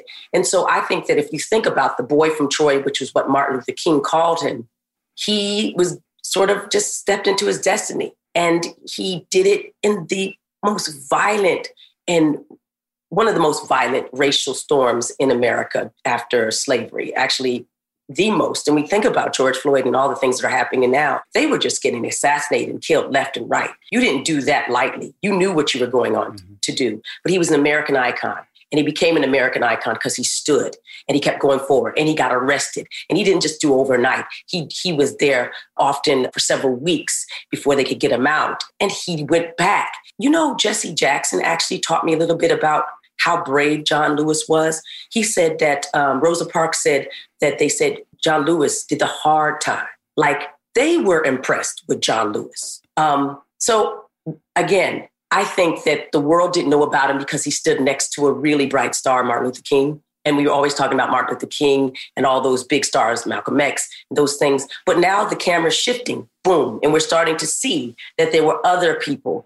And we're starting to see why he showed up on that bridge and talk about the murder that happened there. Or must these things happen with murders or something horribly tragic happens. And he showed up to support the people in the town. But that's why. Why? Because its time has come and John Lewis deserves it. He got into good trouble. He's a freedom rider. He is that boy from Troy. And telling that story was an honor and a privilege. But I didn't know how much I didn't know until I got into it. And thank you, Dawn Porter, for uh, being the director to uh, put her own credibility out there. And she had to build that credibility by um, directing uh, Bobby Kennedy for president, Gideon's Army. She didn't just show up. And then they gave her the opportunity to do Good Trouble. And again, we partnered to bring it forward. Reason I brought that up was that you guys are doing Good Trouble. And I wanted you to hear yourself talk and realize that this reparation is about extending yourself beyond the normal cause because both of you guys are taking risks because people can everybody's not acting positively out there but you but you what you just said is why i wanted you to hear and also for whitney to hear that you guys are doing good trouble and that's a very good thing. And I wanted to bring you on the show and kind of put a little twist on the end and let you know that you've worked in a project that has led you to this blessed course of developing a podcast that Charlemagne the God has given you a platform to talk about reparations, the big payback. Thank you for coming on my show and thank you for allowing me to uh, uh to speak and uh, to share your story with my viewers and my listeners. Erika Alexander, movie star, as she said, movie star. Whitney, creative director. for all the work that you've done and the work that you've done as executive producer and producing shows. And you know, you've been in the trenches and you've and also teaching us about money and all that other stuff. Thank you, brother. Thank you. I appreciate y'all for coming on Money Making Conversation. Thank you so much. Did you know Amazon provides ways of working that fit your lifestyle? They know you value your time outside of work, juggling family, school, friends, or other activities. That's why they offer a variety of shifts that work for you. There are full time, part time, and even temporary opportunities that can work with your schedule, with great starting pay and sign on bonuses. If you want a career that fits and adapts to your lifestyle, head to Amazon.com slash apply. Amazon is a proud equal opportunity employer. What grows in the forest? Trees? Sure. Know what else grows in the forest? Our imagination, our sense of wonder, and our family bonds grow too. Because when we disconnect from this and connect with this, we reconnect with each other. The forest is closer than you think. Find a forest near you and start exploring at discovertheforest.org. Brought to you by the United States Forest Service and the Ad Council. What grows in the forest? Trees? Sure. Know what else grows in the forest? Our imagination, our sense of wonder, and our family bonds grow too. Because when we disconnect from this and connect with this, we reconnect with each other. The forest is closer than you think. Find a forest near you and start exploring at discovertheforest.org. Brought to you by the United States Forest Service and the Ad Council. My next guest is Anthony Alabi. He's an actor, writer, and former NFL player from the Miami Dolphins and Kansas City Chiefs. That's one sport I could never play, football. I'm gonna just let you know right now. I can, I, can act like I can play basketball, but I can yeah. never play football. Anthony co-stars in the third season of the Netflix sitcom called Family Reunion. He left the NFL in 2010 and moved to Los Angeles to pursue his true passion, which is acting. His acting credits include a lot: recurring roles on Showtime's Shameless, one of my favorite shows, Disney's Raven's Home, CBS NCIS. ABC's Modern Family, Fox's The Mick, and the supporting role in Netflix feature film Pee Wee's Big Holiday. Just to name a few. Just throwing out some credits so you can know who I'm talking to. you know, I was like, all right, all right. Family Reunion is one of my favorite sitcoms on Netflix, and they boast. Please welcome to Money Making Conversation. I know we're gonna be good friends because he's a good friend with one of the writers on the show, a co-executive producer on the show, who's now moved on, Anthony Hill. Please welcome this Anthony, Anthony Alabi. How you doing, man?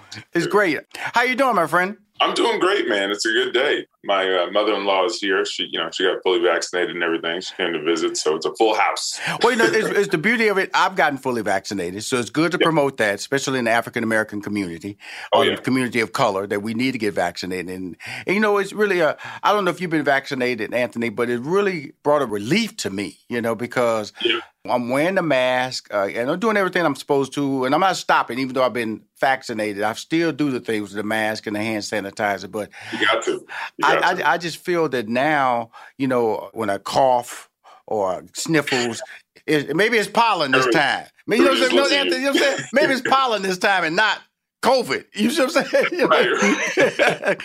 What did, hey, what did Deon Cole say? People are still getting regular colds. right, right, right, right. And so, but not, not but with COVID, you're like, I don't know, I don't know, I don't know. You don't know. You you better not. You better not sneeze or cough and be like, hold on, hold on. Absolutely. So, uh, so, so you left the NFL, a sport I could never play. That I totally 100 percent respect. Let's talk about, uh, like, say, you're a Texas boy like me. I'm from Yep. Houston, Texas. You're San Antonio. We know Texas football is king, brother. Religion. It's religion. So, but here's the thing: football and acting. Two individual things that don't even don't even live in the same class. Because one, you know, you in sitcoms, done drama as well, and that is kind of like a, a you know kind of a theatrical. There's not nothing physical about it. You know, you're you're still animated in your you're an animated actor too.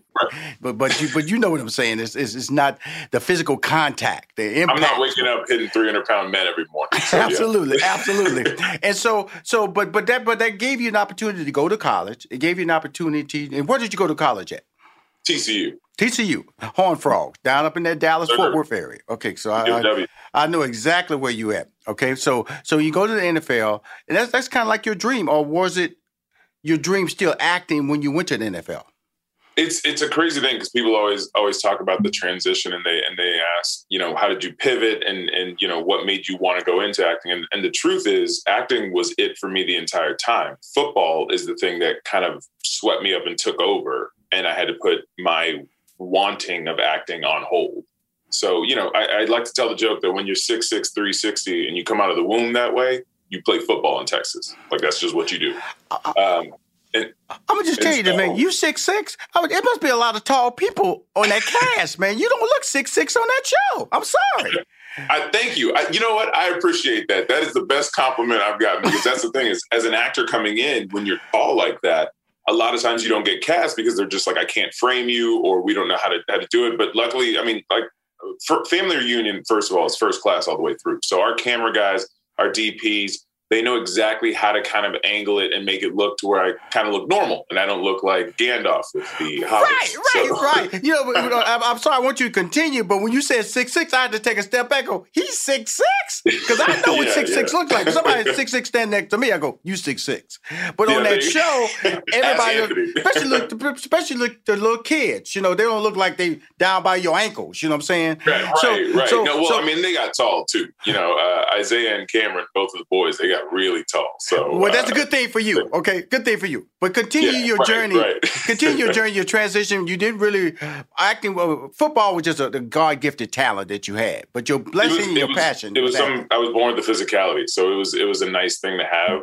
Um, and and yeah, I got into it. I got into football, and it, and it kind of took over. So I, at a young age, I kind of made this decision that football was going to be what took care of me. And eventually, I wanted it to to get to that point where I could just do whatever I wanted because I didn't have to play football anymore.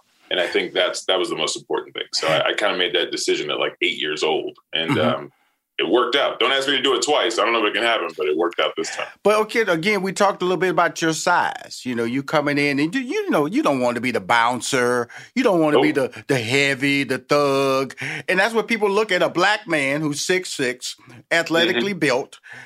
So, how did you start breaking that that stereotype? So yeah, naturally, like you said, you you come here, you you know, off the boat per se, you you come here and they immediately you're a bouncer, you're a thug, you're a heavy, you're a detective, if you're lucky, uh, a cop. You know, anything that that's big and, and intimidating. I mean, the amount of times that I had to say, "Let me see your license," is kind of ridiculous. Um, but I think the the most important thing was having a team around me that saw the vision that I did. Because I came here and I said, "I'm different. I hit different.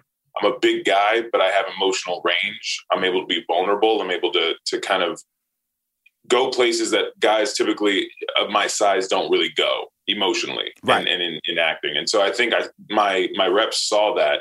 And so we immediately started to kind of brand the other way and kind of like push into those roles that aren't normally for me. So there was a lot of rooms that I sat in where it was like me and like 15 other Jewish dudes, and they're like, "You're here for the same role," and I'm like, "Yeah, same role." Right. and then eventually, you know, we get those roles, and then casting directors would start to see us differently, and it, you know, it's working out. Um, you know, we're not getting those typical kind of roles that you would see for for a guy that looks like me. Well, you know, it's really interesting because my background, uh, you know, is sitcom writing.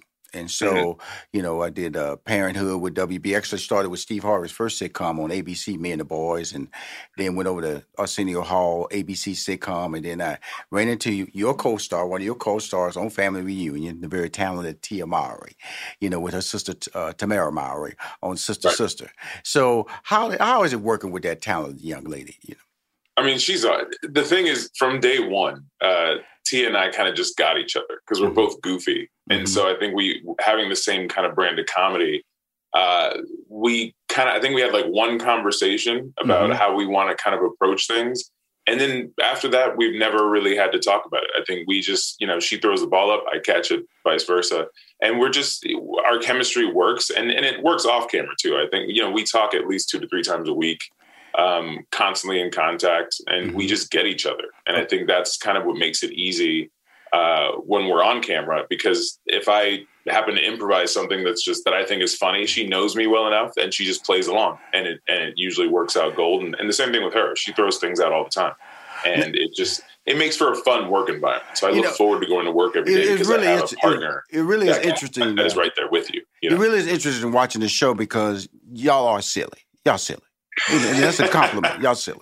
And uh, and, silly, and, and, and being in front of a live audience, um, and because they, announced when you watch the Netflix sitcom that it's uh, taped in front of a live audience, so those laughter that you hear are not canned, they're fake, they're real, which I love Right. about the show. But man, y'all break that fourth wall. Y'all just laugh, man. I, you know, and that Loretta Devine, that fool, and I'm saying that's another She's compliment one. It's her fault. she man, it, she just keeps delivering home runs, man. I, and you can see. You, I'll tell you can- what. You, you tell us about her it. You tell us and about Meg, it. Those two, it's kind of insane. Because Meg, what Meg does, this is what happens: is we run the we run the we run the the, the scene the way it's supposed to be run, Mhm. right? And then here comes Meg, and, and I can see her just across the screen, and she runs to Loretta. She whispers something in her ear, and we're all just like, "What's going on?" So then she runs back. They yell action, and Loretta delivers a completely different line that still works with our with our dialogue line, but it, it, a completely different line that we had never heard. So it's the they want our true reactions. So half the time we're trying to laugh, and we're trying or, or we're trying not to laugh, but it's funny. And Right. so Meg loves those moments because they are real and they're more grounded. So I, I, I enjoy them because they make me laugh, but I just I, I try not to break, but it happens. You break. You no, just stop. Try. You break. You break. You break. I break all the time. Yeah, I can't. it's Loretta Devine. I can't I, stop. am gonna tell you something. I'm finally caught up to the third season. You got to catch it. Three seasons of, of this, and you should go back to the very first season if you're listening to this uh, interview for the first time. And the third season, uh, they do a moment with you at the kitchen table when you because you were really struggling with your manhood, your your your, your ability to uh, take care of your family. I'm gonna tell you, man. When you slid that plate off that table, man, I started laughing so hard, man. When I saw your when you do, when you slid, I, I was just gonna leave it like that. I'm not gonna get into more detail, Anthony. But when you slid that plate off the table, I uh, go, man, he's I- silly. I- he's silly. I went full Denzel on that one. I was like, I'm just gonna throw this away. Just I loved it. I, I, I, love it. And so, so you know, because I we're gonna, I want to, I want to, you know, I also want to talk about you as well as the sitcom. And I just want to touch the sitcom a little bit, but I wanted to Uh-huh. go back into your just your your acting resume and also your writer, because there's Yes. more than you than just uh, in front of the screen. I, I, there's uh, there's the ability to go behind the screen. So tell us who. Anthony Alabi really is with the future because you said athletically people stereotyped you, okay? Yeah. Said you were a football player, an athlete. And then you said, no, that's not me. Now you went to Hollywood, they stereotyped you. Hey man, get all the cop roles, get the thug roles, get all the get all the anything you need to fear, throw fear in somebody. Anthony, we want you. And you said, that's not me. Now you you rise in a very successful sitcom, very highly rated trends. If you've not noticed, if you follow Netflix, it does trend. I think it, it recently, trend. I think it was number six recently in the top 10. And that means that, and the way that works on Netflix is the goal is for everybody to watch every one of your episodes. And yes. that's Netflix. If, if you don't watch every episode, they're gonna cancel you. I'm just sorry. That's how Netflix operates. that's it's the truth. It's the, the, that's the truth. He knows I'm telling the truth. And but the beauty of it is that you're airing in 190 countries. That allows you to send a different message about uh, African Americans, people of color, how they portray it. Because you know, you've been in the business long enough. How oh yeah, how this industry before streaming would say, "Hey, this is a black sitcom. We're gonna keep you over here. Nobody wants to watch you in Europe. Nobody box in this little room that nobody knows about. Just box you in that room, and it was just terrible. And so let, let's talk about that. The, the ability to be expand your brand as a writer, and for sure directing's on your plate, and what you want to do besides what you're doing right now. Yeah, I mean, you, you, you touched on people always kind of just trying to pigeonhole you. I think the easiest thing that people always want to do is they want to put you in a category or in a box and say, this is what you are. So that way they know what's coming. And I'm kind of annoyingly ambitious in that way where I am constantly trying to push. And I think that comes from sports. It's the, it's this thing of never being comfortable. Um, just because I believe that every day you either get better or you get worse. You never stay the same. So if you're not fighting to get better, then clearly you're getting worse. Mm-hmm. Um, for me, you know, producing and writing is something that I want to do, and that's something that eventually I really, really want to get to. I, right. I, think it's it's important to kind of story tell, and I think it's important to create these worlds that I want to see and, and worlds that I kind of want to live in and, and be in that probably won't get casted as or wouldn't be kind of put in, but I can put myself in those situations and write around that. And I think when I do that and still make it work to where people read and go, this is great, but this is interesting. And it's not just kind of a piece for me, you know? Mm-hmm. Um, I think, I think that's the important thing. So that's why my writing partner and I, we've written a, a library of shows and, and, uh, you know, are, are pitching and, and, doing stuff now. And, and, I think now that the third part has come out, that's where, why we're kind of pushing more of the, the shows that we've written, the movies that we've written, and getting really into producing. People want me to get into directing. I'm not. I think that's a lot of work, uh, but we'll see how it goes. But I, am definitely going to end up uh, creating and, and um, writing and doing those things later down the road. You know, Anthony, I always tell people stay in your lane. I, I don't want to direct. Yeah. You know, I, I'm just I've directed some things. I've directed some commercials, but you know, but that's more improvisational directing. You know, I'm not mm. going to get into the whole process of uh, with the character, the arcs, and some of the oh the sketches. Yeah. You got to get. Come on now, I'm not the person to put in the room, Anthony. You know what I'm saying mm-hmm. uh, about that whole process. But the whole oh, process yeah. of of like you you've appeared in some of my favorite uh, series like uh, Shameless that that's not an expensive wardrobe shameless by the way. You know you no, just can just, not. you can just show up on just your regular everybody looks like everybody looks terrible everybody show. looks like a, a, a, step above homeless okay? Right right. The makeup people were just happy that they didn't have to throw dirt on me though.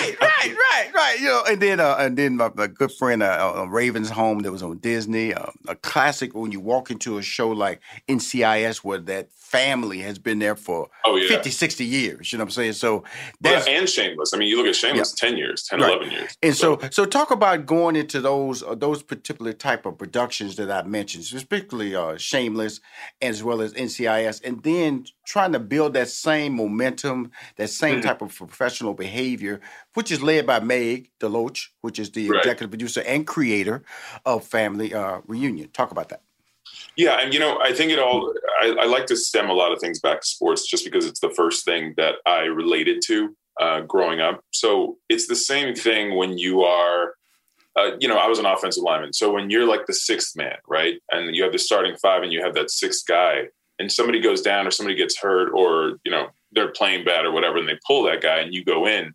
The goal is to maintain the standard. It's to not be the weak link. It's to you don't necessarily have to outshine anyone, but you got to make sure you keep the boat going and, and don't let it sink. And I think that's the same kind of concept when you're going into a show that has been on for a decade, a decade and a half, um, like an NCIS, like a Shameless. These people, this is a well-oiled machine. Everybody knows what they're doing every day, every minute of the day. And so when you come in, it's not to disrupt that, but it's to to kind of almost like a double dutch thing where you're waiting for your turn, you're waiting for your turn, you pop in, you do your thing, and you pop out. And I think that's the that was the kind of the message that I told myself going into all these things. And, and it worked out that it ended up being a really good role and, and Mm-hmm. shining in those in those uh, in those series. But at the same time, it's maintaining the standard that they've already set over those years. Okay, with that being said, now you're in the third season of Family Reunion, which airs on Netflix. So you saw how you went in the first time. Like you said, when you saw when you walked in Netflix, the series Family Reunion, you said this is golden. But each year, you know, there's a comfort zone because this is the reality of Hollywood, ladies and gentlemen. You know, you get a gig, and that can get that doesn't mean it's gonna last. So you don't just suddenly get an acting gig and just go buy a new car or a new house. You have Right. to, there's a certain uns level of uncertainty. So that first season, you didn't know if it was gonna get picked up. You were just happy to get a check. I know that. I know. Okay. Now the second season. Now you're in the third season. Where are you at mentally with the series, and how's the overall staff and production? What changes have come about over the last three years? Well, naturally, you're going to have you know uh, changes in staff, changes changes in crew, but I think the message overall is the same, and it's to tell authentic Black stories, Mhm. and it's to tell stories of real families, and to give everybody a voice and a point of view. And I think that's what you see in Family Reunion that you don't see in a lot of kind of other other shows that are written kind of by white people about Black people, filtered through their view of it. Mhm. I think when you have an all black writers room, there are black people writing for black people about us. And I think when you have that, you get those little corners of the culture that aren't normally there with other kinds of sitcoms. So the goal every single year is to to not shy away from any topics that come up, to not shy away from themes uh, that other people wouldn't explore, like death or interpersonal relationships between a husband and wife, or you know, dads dealing with their daughters, but in a real way, not in a sitcom way, like Jade ran away. You know what I mean? Moz has, you know, problems dealing with his friend dying, or Moz and Cocoa having financial issues and having to really parent their kids instead of throwing money at any kind of problem, which is what they used to do. And I think when you do that and you don't shy away from those things and you try and tell it as authentically as possible, and you bring in directors that hold you to a certain standard, that keeps the show going. That's what maintains the the the overall kind of greatness of a show, which is which is why you have shows like NCIS and Shameless that continue to go and continue to to grow because of the fact that they maintain that standard. Other show, and you're right. In Hollywood, you can get complacent. It's easy after season, you know, three or four to just be like, it's automatic now. We're going to get renewed. This is how it goes, and that's not how it goes. And that's when you get blindsided with a cancellation sticker and you're worried about your rent. So, Right. Absolutely. and I'm, I'm just tell you how significant that, that what he's talking about when he said uh, all black writing staff for a sitcom. Just give you a little history about my life. My first writing sitcom was uh, Me and the Boys on ABC. The showrunner was white. It was only two black writers. It was three black writers in that room. Okay. And then my second show, it was uh, Parenthood, Robert Townsend show. He was an executive producer, but the two, but the showrunners, they were white. Good people. All these white people. I'm not saying nothing negative. I'm just saying, but still not delivering a black point of view for a show because they have to ask questions, and sometimes they would take story arcs that was comfortable to them because they understood it, but were not comfortable to the style, and you start debating why are we doing this, and then and then we went over. I went over to Arsenio. He was struggling with his showrunner, who was white, and that show eventually got canceled after one season. And then I went over to um, went over to Sister Sister. That showrunner was white, but then that's when I met the incredible Felicia Henderson, and really, and she had a lot of influence on those storylines because she had a lot of influence on the showrunner. And then finally, I wrapped up my sitcom career with uh, the amazing uh, Sara Finney, Sara Finney Johnson on The Parkers, and she was a black showrunner who also created Moesha.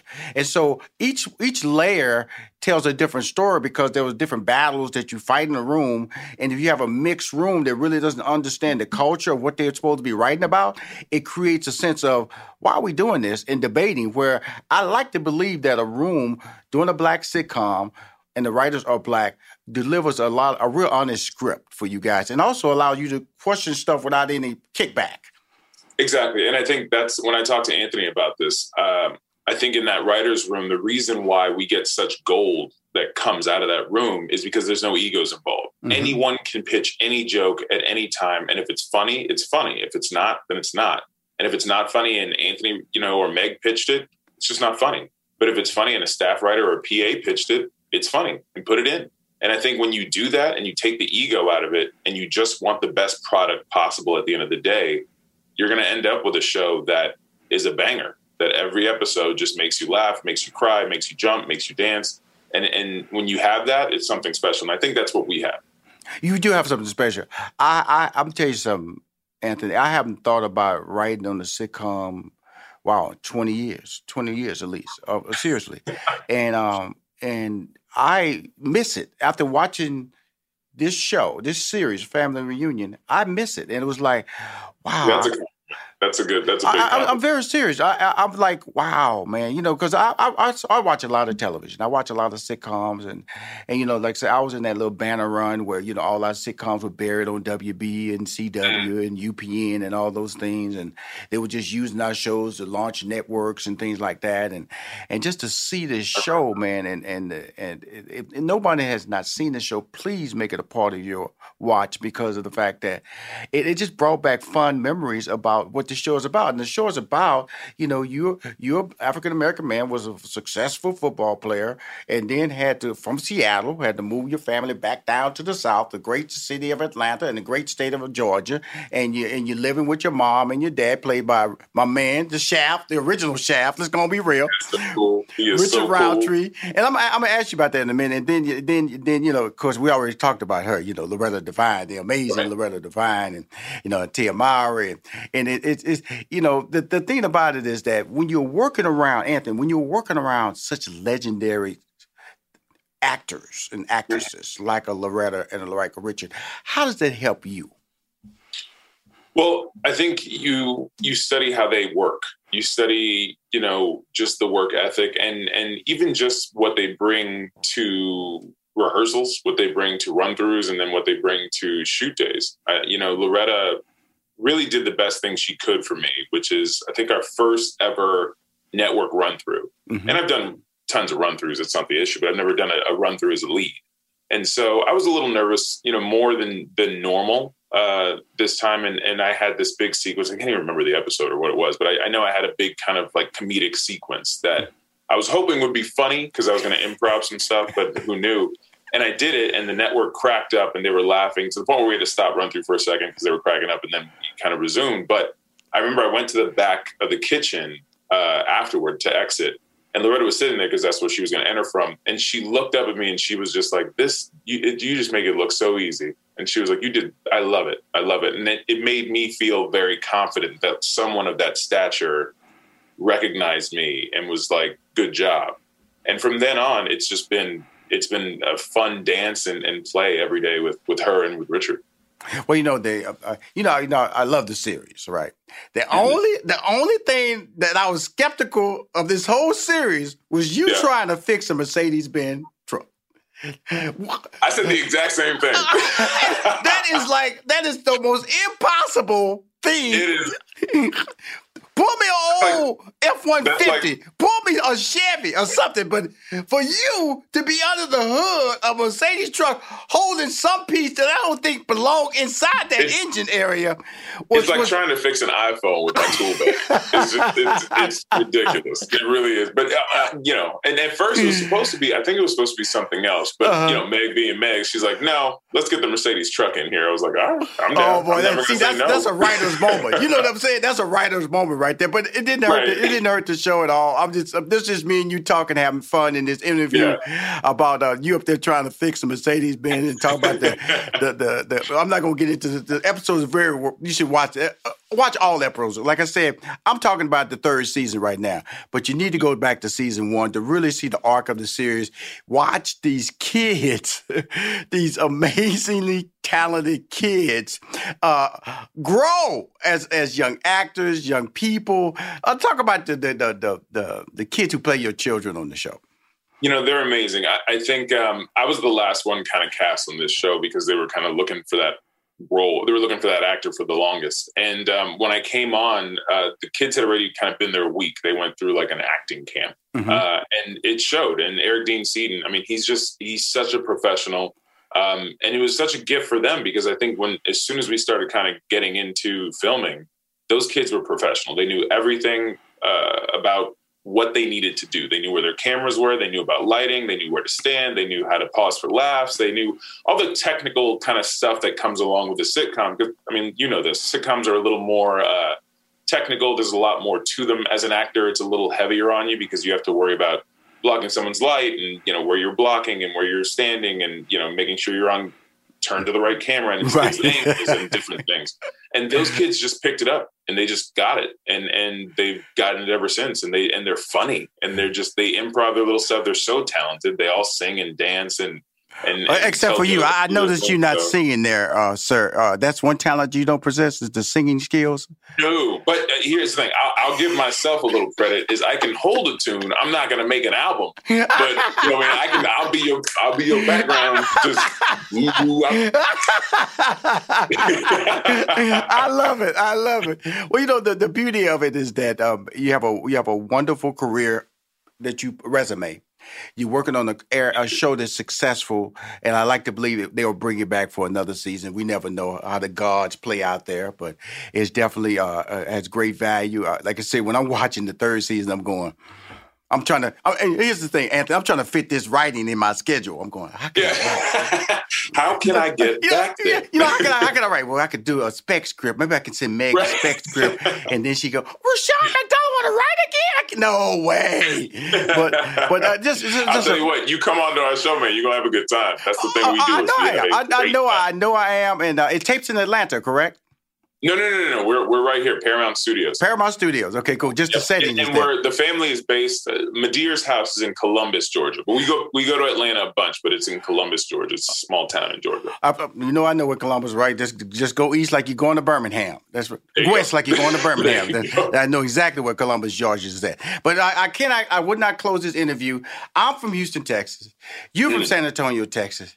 Yes. I love Tex-Mex. You know, I will eat that for breakfast. I would eat it for lunch. I, you, I, I, I just can't get enough of it. I just had to close and find out where was your heart when it comes to Tex-Mex. Where's your heart? I, I it was it was so obsessed with Tex-Mex that I had to leave Texas to save my heart because if not, it would be clogged and I'd be I'd be on I'd be on medication right now. I just I eat I eat I eat flour, cheese, beans, right all day, Thank all you. day long. Well, my brother, you look fantastic, and I'm glad you lost that uh, offensive line work weight. No, to be the swift wide receiver that you want to play in this sitcom today. you, you look fantastic, Anthony. And I'm Thanks. glad I got to Thank you interview so you on my show, man. And uh, just also just to spread the greatness of this sitcom, man. That you guys are doing a great job sending a great message and brought back so many great memories, man, about what I did. And I, I, I always feel blessed about because a lot of people see a lot of my sitcoms now that I wrote on and produced on Netflix now, you know. Mm-hmm. And it gets to people, oh, you wrote that sitcom? Yeah, that was me. That was me. That was me. so so I'm kind of like getting some Netflix love, Anthony. But again, brother, thank you for coming on Money Making Conversations. Thank you for having me, man. I really appreciate it. This was a lot of fun. Look through your children's eyes to see the true magic of a forest. It's a storybook world for them. You look and see a tree. They see the wrinkled face of a wizard with arms outstretched to the sky. They see treasure in pebbles. They see a windy path that could lead to adventure. And they see you, their fearless guide through this fascinating world. Find a forest near you and start exploring at discovertheforest.org. Brought to you by the United States Forest Service and the Ad Council. And we're live here outside the Perez family home, just waiting for the. And there they go! Almost on time this morning. Mom is coming out the front door strong with a double arm kid carry. Looks like dad has the bags. Daughter is bringing up the rear. Oh, but the diaper bag wasn't closed. Diapers and toys are everywhere. Ooh, but mom has just nailed the perfect car seat buckle for the toddler. And now the eldest daughter, who looks to be about 9 or 10, has secured herself in the booster seat. Dad zips the bag closed, and they're off. Ah, but looks like mom doesn't realize her coffee cup is still on the roof of the car. And there it goes. Oh, that's a shame. That mug was a fam favorite. Don't sweat the small stuff. Just nail the big stuff. Like making sure your kids are buckled correctly in the right seat for their age and size. Learn more at nhtsa.gov slash the right seat. Visit NHTSA.gov. Slash the right seat. Brought to you by NHTSA and the Ad Council. Look through your children's eyes to see the true magic of a forest. It's a storybook world for them. You look and see a tree. They see the wrinkled face of a wizard with arms outstretched to the sky. They see treasure in pebbles. They see a windy path that could lead to adventure. And they see you, their fearless guide through this fascinating world. Find a forest near you and start exploring at discovertheforest.org. Brought to you by the United States Forest Service and the Ad Council. Hi, I am Rushion McDonald, host of MoneyMakingConversation.com. The Cafe Mocha Swag Award is a celebration of black men making a difference in our community by empowering others to reach their life goals.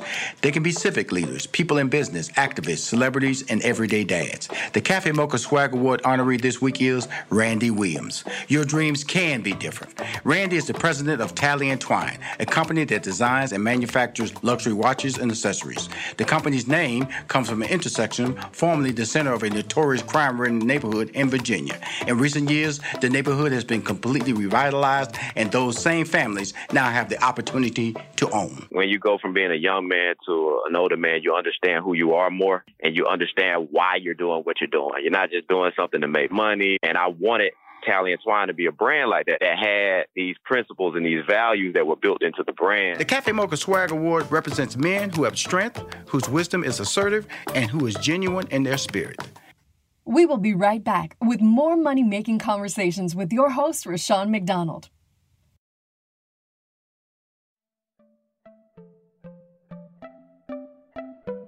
Welcome back to Money Making Conversations with your host, Rushion McDonald.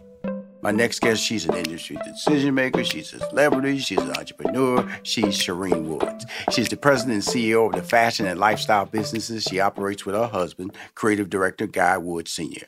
They create transferable wealth and legacy through their serial entrepreneurship. You're about to understand what I'm about to say. Sharene has been featured in various media outlets, cafemom.com, cbspulse.com, New York Daily News, essence.com, Good Morning America, msnbc.com, the New York Times, and numerous other press outlets. She is the administrative leader and visionary for her family's growing fashion and lifestyle empire. Please welcome to Money Making Conversations, Sharene Wood. Hello, hello. Thank you. What a great introduction. It's so lovely to see you, Rushion. I'm so happy. Well, thank you. You know, we're coming out of COVID 19. You know, I'm happy to see all my friends be able to come out of this. When you see a number like over a half million people uh, dying from this uh, this pandemic, you really feel blessed when you talk to people you call your friends. I'm happy to be seen and happy to see you. Yes, you are so right. This year has been. Um, a lot. Mm-hmm. a lot of personal reflection, a lot of business growth, a lot of strategy, a lot of sitting still, mm-hmm. a lot of thinking about how to vibrate on higher levels. So this has been a transformative year for everyone in every sense of the sense of the word. And you know, your business is fashion, is, is clothes, is tied to a lot of live events, and then you live in a state that basically shut down. They they closed uh, Broadway, they closed movie theaters in New York City area, which, which of course affected Harlem as well. Talk about you know before we get into why we really have you on the show. Talk about this beverage that I have in front of me and this fantastic water. I only have one bottle left that I have on display on my desk right now. But the amazing part about making these transitions, but also understanding that your dream is being shut down by something that you can't control, which was COVID nineteen in 2020. Wow. So I think for a lot of business owners, the the routine of business just immediately stopping was a shock. One, you you are always prepared for. You should have enough uh, resources for yourself personally for a year, but no one had ever thought for your business. This was almost um, an expense that you just didn't think that you would have to maintain a business for almost a year without the regular profit that you have. Mm-hmm. Um, mid uh, mid 2020, I would never have thought that both of my businesses, and then I expanded during a pandemic, but both of my main businesses will be shut down for four months. Before, you know, a lot of people, we talk about a pivot. Before there was a pivot, there was a panic. What's going on? Um, I'm concerned about the safety of my family, my um, community uh, I had started 2020 off dealing with my mom's recent stroke. Um, mm-hmm. Um, so um, I had already had a medical experience that had taken hold of my life, and I was ultimately half a caregiver for my mom, who's hopefully um, getting better and recovered from that. I was not prepared. Um, I literally had to sit down and re strategize so many different things. And I am so lucky that I was able to and had the forethought um, knowing that I was already changing my business, but COVID made me change it in ways that I didn't know that I had to. Uh, limited ability to have in person live events. That was the main source of Harlem Haberdashery. We are a very social family. We love social gatherings. Our liquor is built around creating these big, um, fabulous events where you can enjoy our cocktails. So we ultimately had to redefine COVID. We had to build a robust e commerce platform. We had to build strategies that didn't involve going to meet and do everything virtual. And my customers, for you know my celebrity customers ultimately had to sit down and some are still sitting down for more than a year because no live events. So we really had to reposition our personal lives our professional lives our strategies into something that is not going to be a back to normal. It's going to be a new routine. And i think businesses that thrive are, are have to re-strategize and reposition themselves in every sense of the word.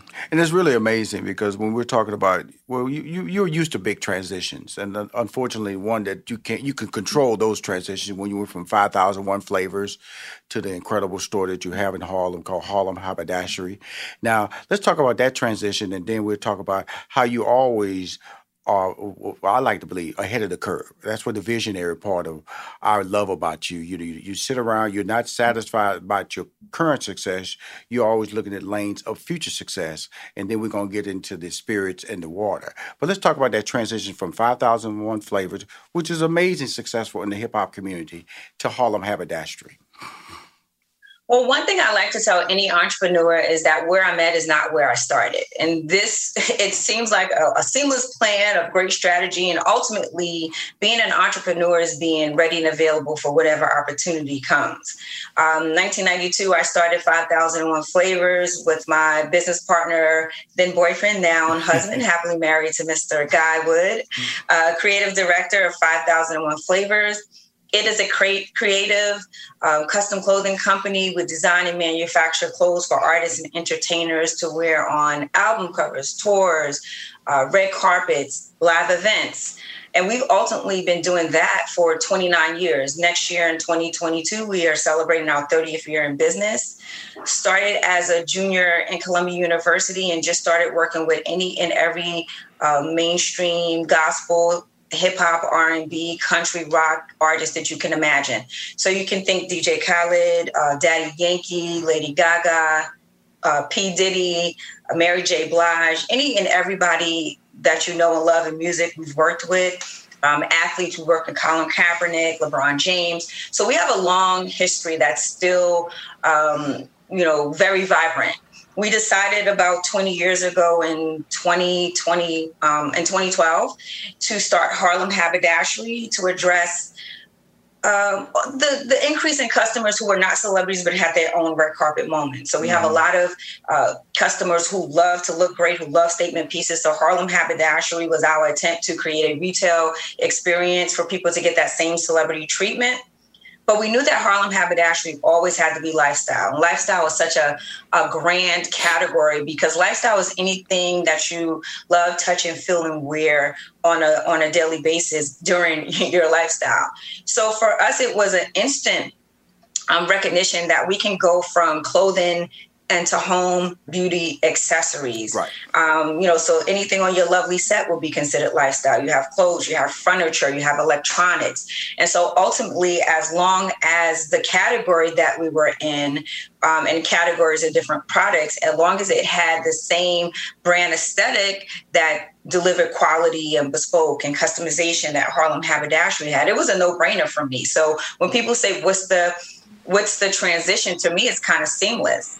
As we work with our clients and they have on these fabulous outfits that we have on we're participating in various celebratory events. Now instead of wearing just our clothes they're wearing our clothes and holding our our spirit in the same celebratory event so it was very uh, seamless for me and when people think about it they go oh same party different product same brand so i totally thought um, that and knew that lifestyle was where we wanted to go. Um, so ultimately, transforming from 5001 to Harlem Haberdashery, right. the Spirits, HH Bespoke Spirits was an another brand expansion that was a no-brainer for me. Cool. Now, before we get over to that, because you know, one, you know, I love talking to successful people because they make it seem seamless. Okay, and we know, and you, you know, you're so articulate, and because you're talking almost 30 years when you talk when you talk about next year. And I will definitely be at the shop in 30 years. 20 I'll be knocking on the door because we should be all I'm, I'm already vaccinated, so I'm ready to travel now. I'm ready so- too, man. I'm so- ready for it to open. yeah, absolutely. And so I, you you'll more likely be seeing me this year, in fact, up in the New York area because I'm doing a lot of things with Stephen A. Smith in that market. But more I importantly, when I look at what you're doing, and I always like this, whenever I interview you, I always like to slow you down because you're so smooth in your transitions. And what I try to deliver on the show is some type of uh, information, and uh, you drop nuggets. Because when you made that transition, was there any degree of uh, hesitancy or people question you about making that transition? Because you said, like you said, same customers, you know, same customers, use the same people. But there's always people who say, why? So, you know, the the problem probably is understanding that in my mind it's seamless, but it's two different industries. So it's not as seamless as it seems because for me it's just about introducing my brand to a different industry. The one thing that I know now that I didn't know then because a lot of times you're like um, I'm fabulous, I, you know, I can do I can do all things is that there's a different set of people that you have to manage. There's a different set of skills. There's a different set of contacts that you have to have. So long as you know that you have a commitment to your brand and a product and that that is a process that you have to wade through, it's not a problem. The problem is knowing that one, I'm trying to reach a new set of customers in a new category, but I'm telling the same story. I still have a commitment to my brand. And I know that anything that I want associated with my brand, I want it to be quality. I want to be consistent with the product. I want to have a certain brand position. I want to have a certain price. So I was always committed to the brand. But now, um, when I go from a consulting uh, um, image wardrobe consulting at, at 5001 to a retail to a spirit. Those are all different industries. And so what slowed me down and the bumps in the roads are learning that industry and learning the you know who's who and learning the players and who is your strategic partners. Those are always hard to identify in any business in any industry but as long as you're committed to delivering a certain product or service, it's just about navigating and finding out. The one thing I like about being in business is that if you are truly with like minded individuals, you really almost have to know who's in your network and who you can access. And so when we talk about spending time with like-minded people. We're talking about people that can help scale our business that can help you grow that can point you to the right person. And so that's why it's important to surround yourself with like-minded people that are vibrating on the same level that you are Wow, that's a nugget right there, girl. I'm pulling that out with this interview and sharing it out there because people don't understand. You know, I remember when I stopped managing Steve Harvey in 2016. You know, I I was struggling to find my footing because I didn't have like-minded people around me. I didn't have I had people who who respected me. I have people who looked at my resume and went, wow, but I didn't have that support system. And that's all you're talking about. You got to have people that, when you say, hey, I want this idea, they're not only trying to shoot it down, they're trying to show you how you can be successful or show you a different route so you can be successful. But it's all about being like minded. You know, in other words, you don't surround yourself with haters. That would lead to frustration and also leads to leads to you going, doubting yourself. And when you're in the, being an entrepreneur, it's not like an eight to five. You know, eight to five, basically, you go to the job, they're going to tell you what you do, you go home. Get your lunch break. You might complain all day. You're still going to get paid. When you're an entrepreneur, you can't complain all day about what you say is your dream. That really is a problem. Correct, Sharene? you have to be so uh, forward thinking, problem solving, and you really do have to tell the universe what you need. And when I mean tell the universe, that means that if you have a contact that has um, a certain network, you have to be very honest. You know, this is what I need, and you'll be surprised with that openness and transparency will will will get you. A lot of times we sit there with these ideas and we don't tell anyone. Oh, I need an accountant. I need a I need help. I need a resource. Like-minded people are going to point you in the right direction. Um, I had a great uh, experience when I'm part of a great organization called Support Your Girlfriends. I went to a wonderful retreat uh, with some young ladies um, that I that I became friends with. But we had this great experience with Lucinda Cross, and Lucinda said something at a dinner, and it and it blew my mind. She was like, "Everything you need is in the room." And that means that if you're in a great group of people surrounded by like-minded that you guys are speaking each other's brand and names in rooms that you're not in. So when we come together as support your girlfriends and then we go out in the world it's about 30 of us and someone knows that i'm looking for a liquor distributor or someone knows that i'm looking for a retail and they connect me that is what you need, need when you need like-minded people in your circle people that are looking for connections people that are looking for opportunities for you when you're not in a room and so i've really been blessed in this last year to build some great strategic partnerships from work that i've done before or networks that i've built where people know that i need a certain task or connection Yeah, you know, it's really interesting. Uh, I tell people that, you know, I wish COVID on no one. It was was thrust upon us, but I didn't stop thinking. You know, I, I you know I still paid my staff. I was in a position to do that. I would apply for that little PPP loan, and really it angered me so much, Serena. I, I, I, I, I- why, why? I, I, I wish I'd have stayed on the sideline saying I couldn't get it because what they Yes. gave me was like, oh, really? Where are these people out here out there ripping off people and buying cars and homes and taking vacation? Why am I getting that check? What did they fill out in their paperwork? I'm with you, Rushion. I don't know what happened. you know, it- it- so when I, but the, the beauty of when I was introducing you, that I, I wanted to point out to people was just the range of media that you cross. You know, you're not a black talent. You know, you're not a person that that fashion is only uh, for urban. You, your fashion is universal. That's why I want to point out the New York Times. I want to point out MSNBC. Yes, you've been on Ebony.com. Yes, you've been on Essence.com. But you also been in New York Daily News. You also been in Huffington Post. When you get that range of media coming to you, how does that allow you to um, you know, promote your business first of all, and also develop your point of view for for your, for the brand that you're putting out there, which is fashion. And now we're going to go into water, and now we're going to go into spirits. So I have been blessed with a celebrity adjacent brand. Um, so the second that you can mention Beyonce, Jay Z, Mariah Carey, uh, they want to talk to you. So I, I am not um, not knowing that that is such a, a blessing for me. So unfortunately, I do have kind of a leg up in terms of press, uh, but I also know it is a great opportunity for me, one to tell my story, for me to build a future um, plan for me to seek strategic partners. So everything that I want, I, I'll put in the I'll put in the universe. I'm looking for a strategic partner. I'm looking for national distribution. I'm looking to expand this.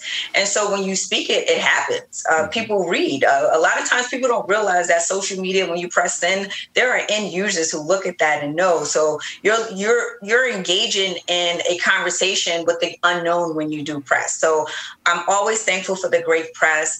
I'm always looking for the next thing to talk about because no one wants to only talk about what you're doing now, what you're doing in the future. Um, I love planning uh, expansion. I love creating my own economy. So for me, entrepreneur is not just about talking about what you're doing, but what you're going to do. So uh, the platform has allowed us to really think about brand expansion.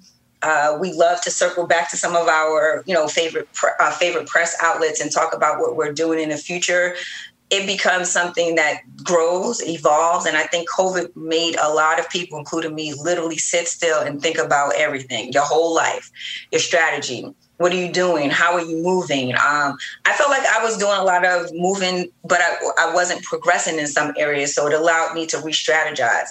And as much as it was a lot of tragedy, unfortunately, I had a lot of, uh, you know, death in my network, in my family. Unfortunately, I, lo- I lost my beloved grandmother, my oldest member of my, my family, and my beloved niece, the youngest member of my family, unfortunately succumbed to a brain um, tumor, um, cancer. And so in between all of that tragedy, there was a lot of great success for a lot of businesses, and you you wouldn't believe it. I, I couldn't believe that my business grew while I was in a house, sitting right in front of my family wall. But it really just allowed me to strategize about what I wanted to do. When we talk about building a transferable business of legacy and wealth, that's really what I'm trying to do. I'm trying to make it better uh, for my daughter, who's 12, Sydney. I'm already made it better for my brother who when I started was 12. And so I see that becoming an entrepreneur and creating a platform that my family can benefit from is easy. It's easier to to build wealth. It's easier to grow your business. It's easier to do things when you have a connection. I had no connection to business. I had no network. I had no understanding.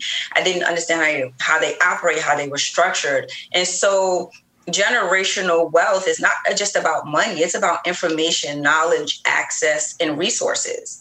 And creating those networks so that your kids can stand, stand on something so that they're not starting from scratch. That's the goal for me as an entrepreneur.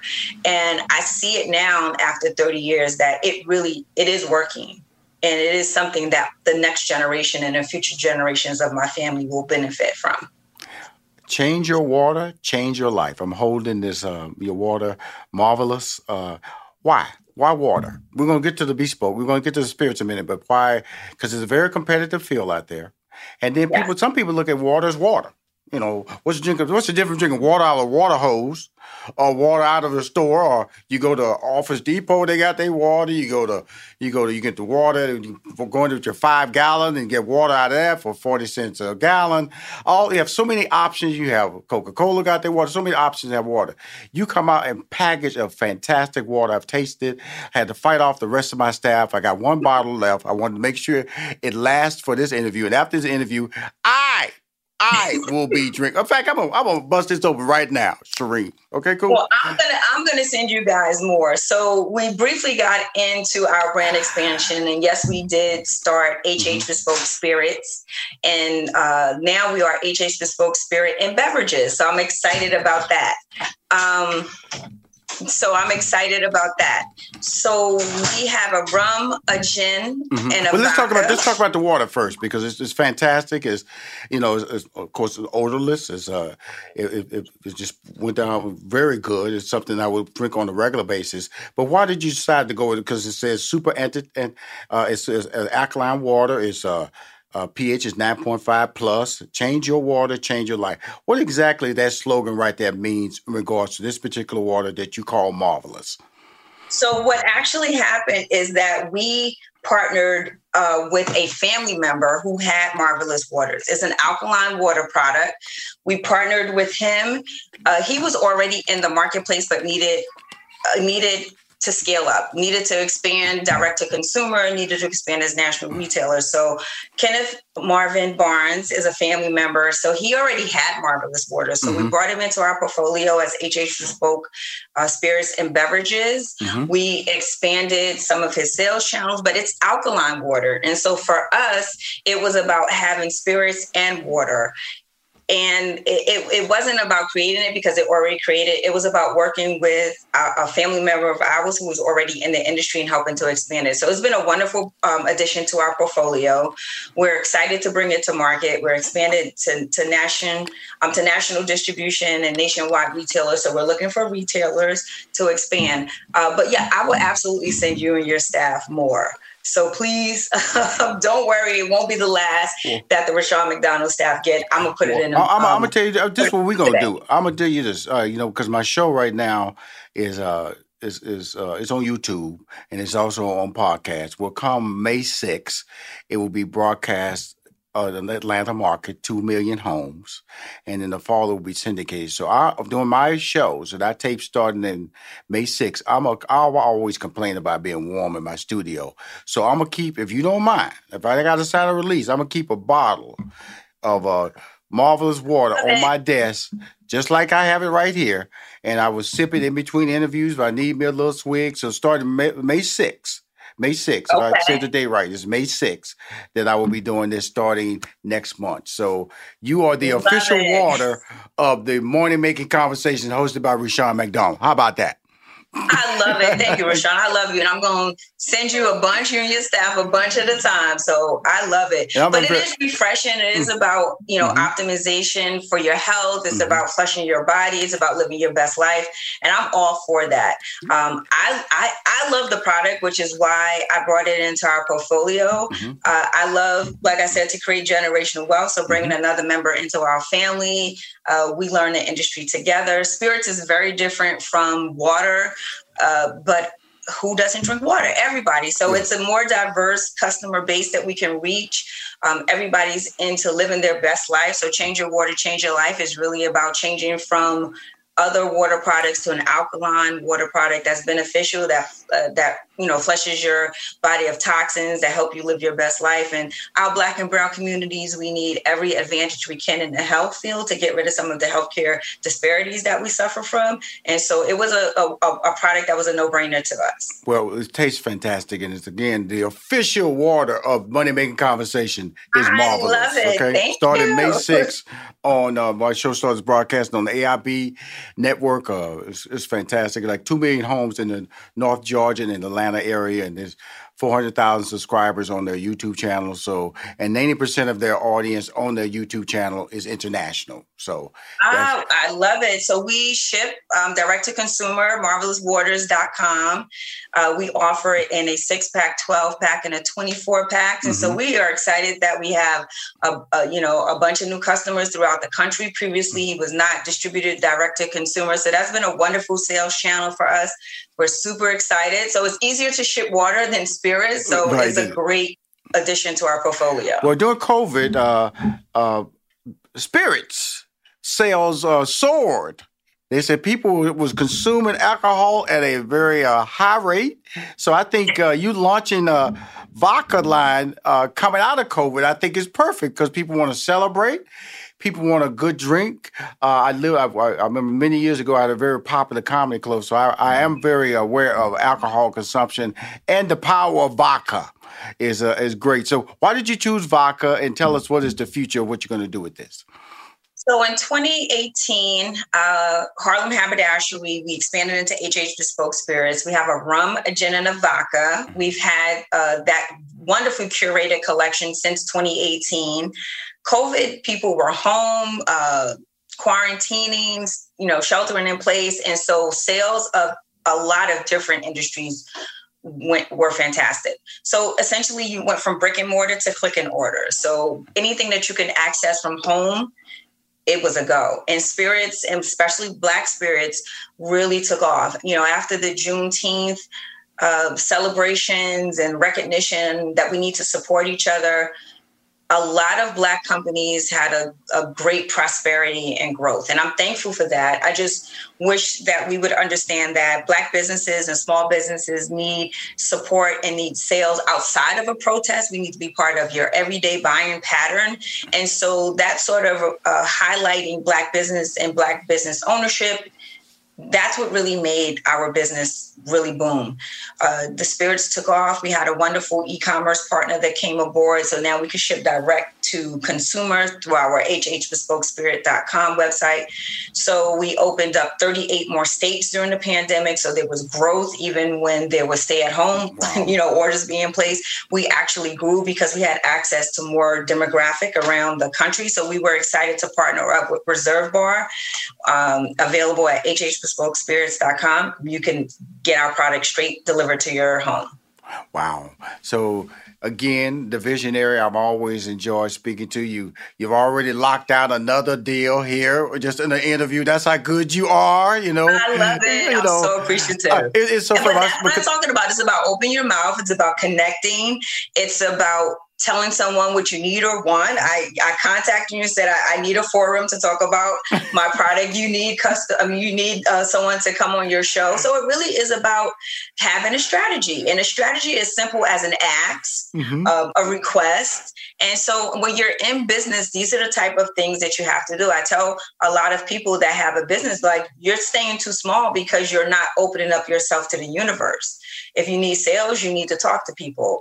Um, and that that's all sometimes what you need to do is a plan and to ask. And you'd be surprised. Sometimes people say yes when you ask them a question. Well, first of all, as soon as Samantha called me and said, Miss Woods want to come back on your show, I said, fine, what she wants to talk about? Because I know she's not going to call me just to talk.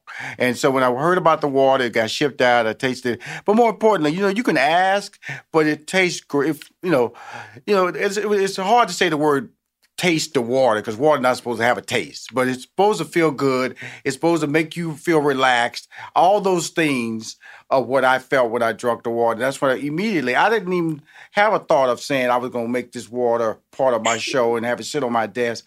Because my staff is no, I'm always complaining because they were laughing, but you coming in with these four piece suits, you know, you know, you're always hot. Because I always tell them, turn on this air, turn on this app before we start recording. And so, but this is, allows me to comfortably enjoy myself. Also promote a friend because I've always considered you a friend, and you're a guy who I love to death, and can't wait to see you guys this summer or definitely in the fall and visit your shop and everything. But again, get those banners up to me. Again, starting May 6th, this will be the on my desk on every episode that airs every Thursday night at 9 p.m. in the Atlanta market on AIB TV.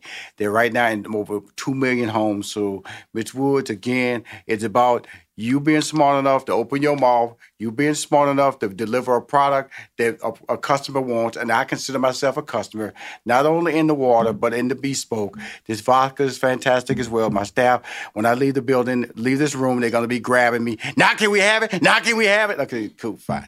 No, no, I, I have this. I'm tell you what I have. This. I'm gonna send you a picture. I have it in my trophy case with my Emmys and my Image Award. That's how much I value my relationship with this. Is you sent this to me? It is not being open.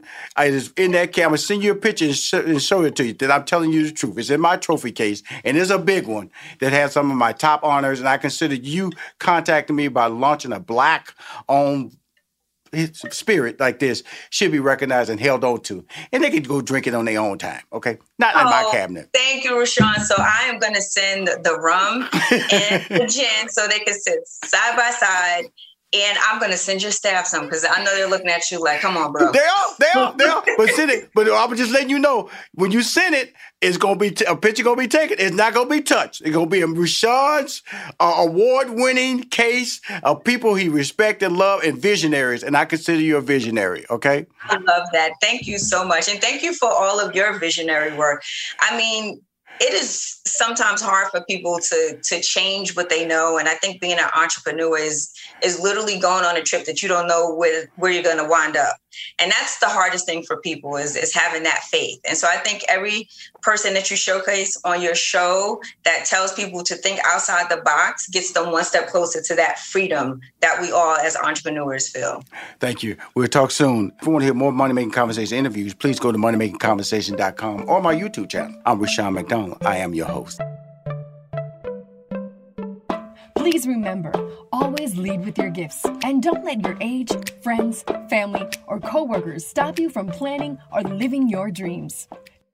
In this season of giving, Kohl's has gifts for all your loved ones. For those who like to keep it cozy, find fleeces, sweaters, loungewear, blankets, and throws. Or support minority owned or founded brands by giving gifts from Human Nation and Shea Moisture.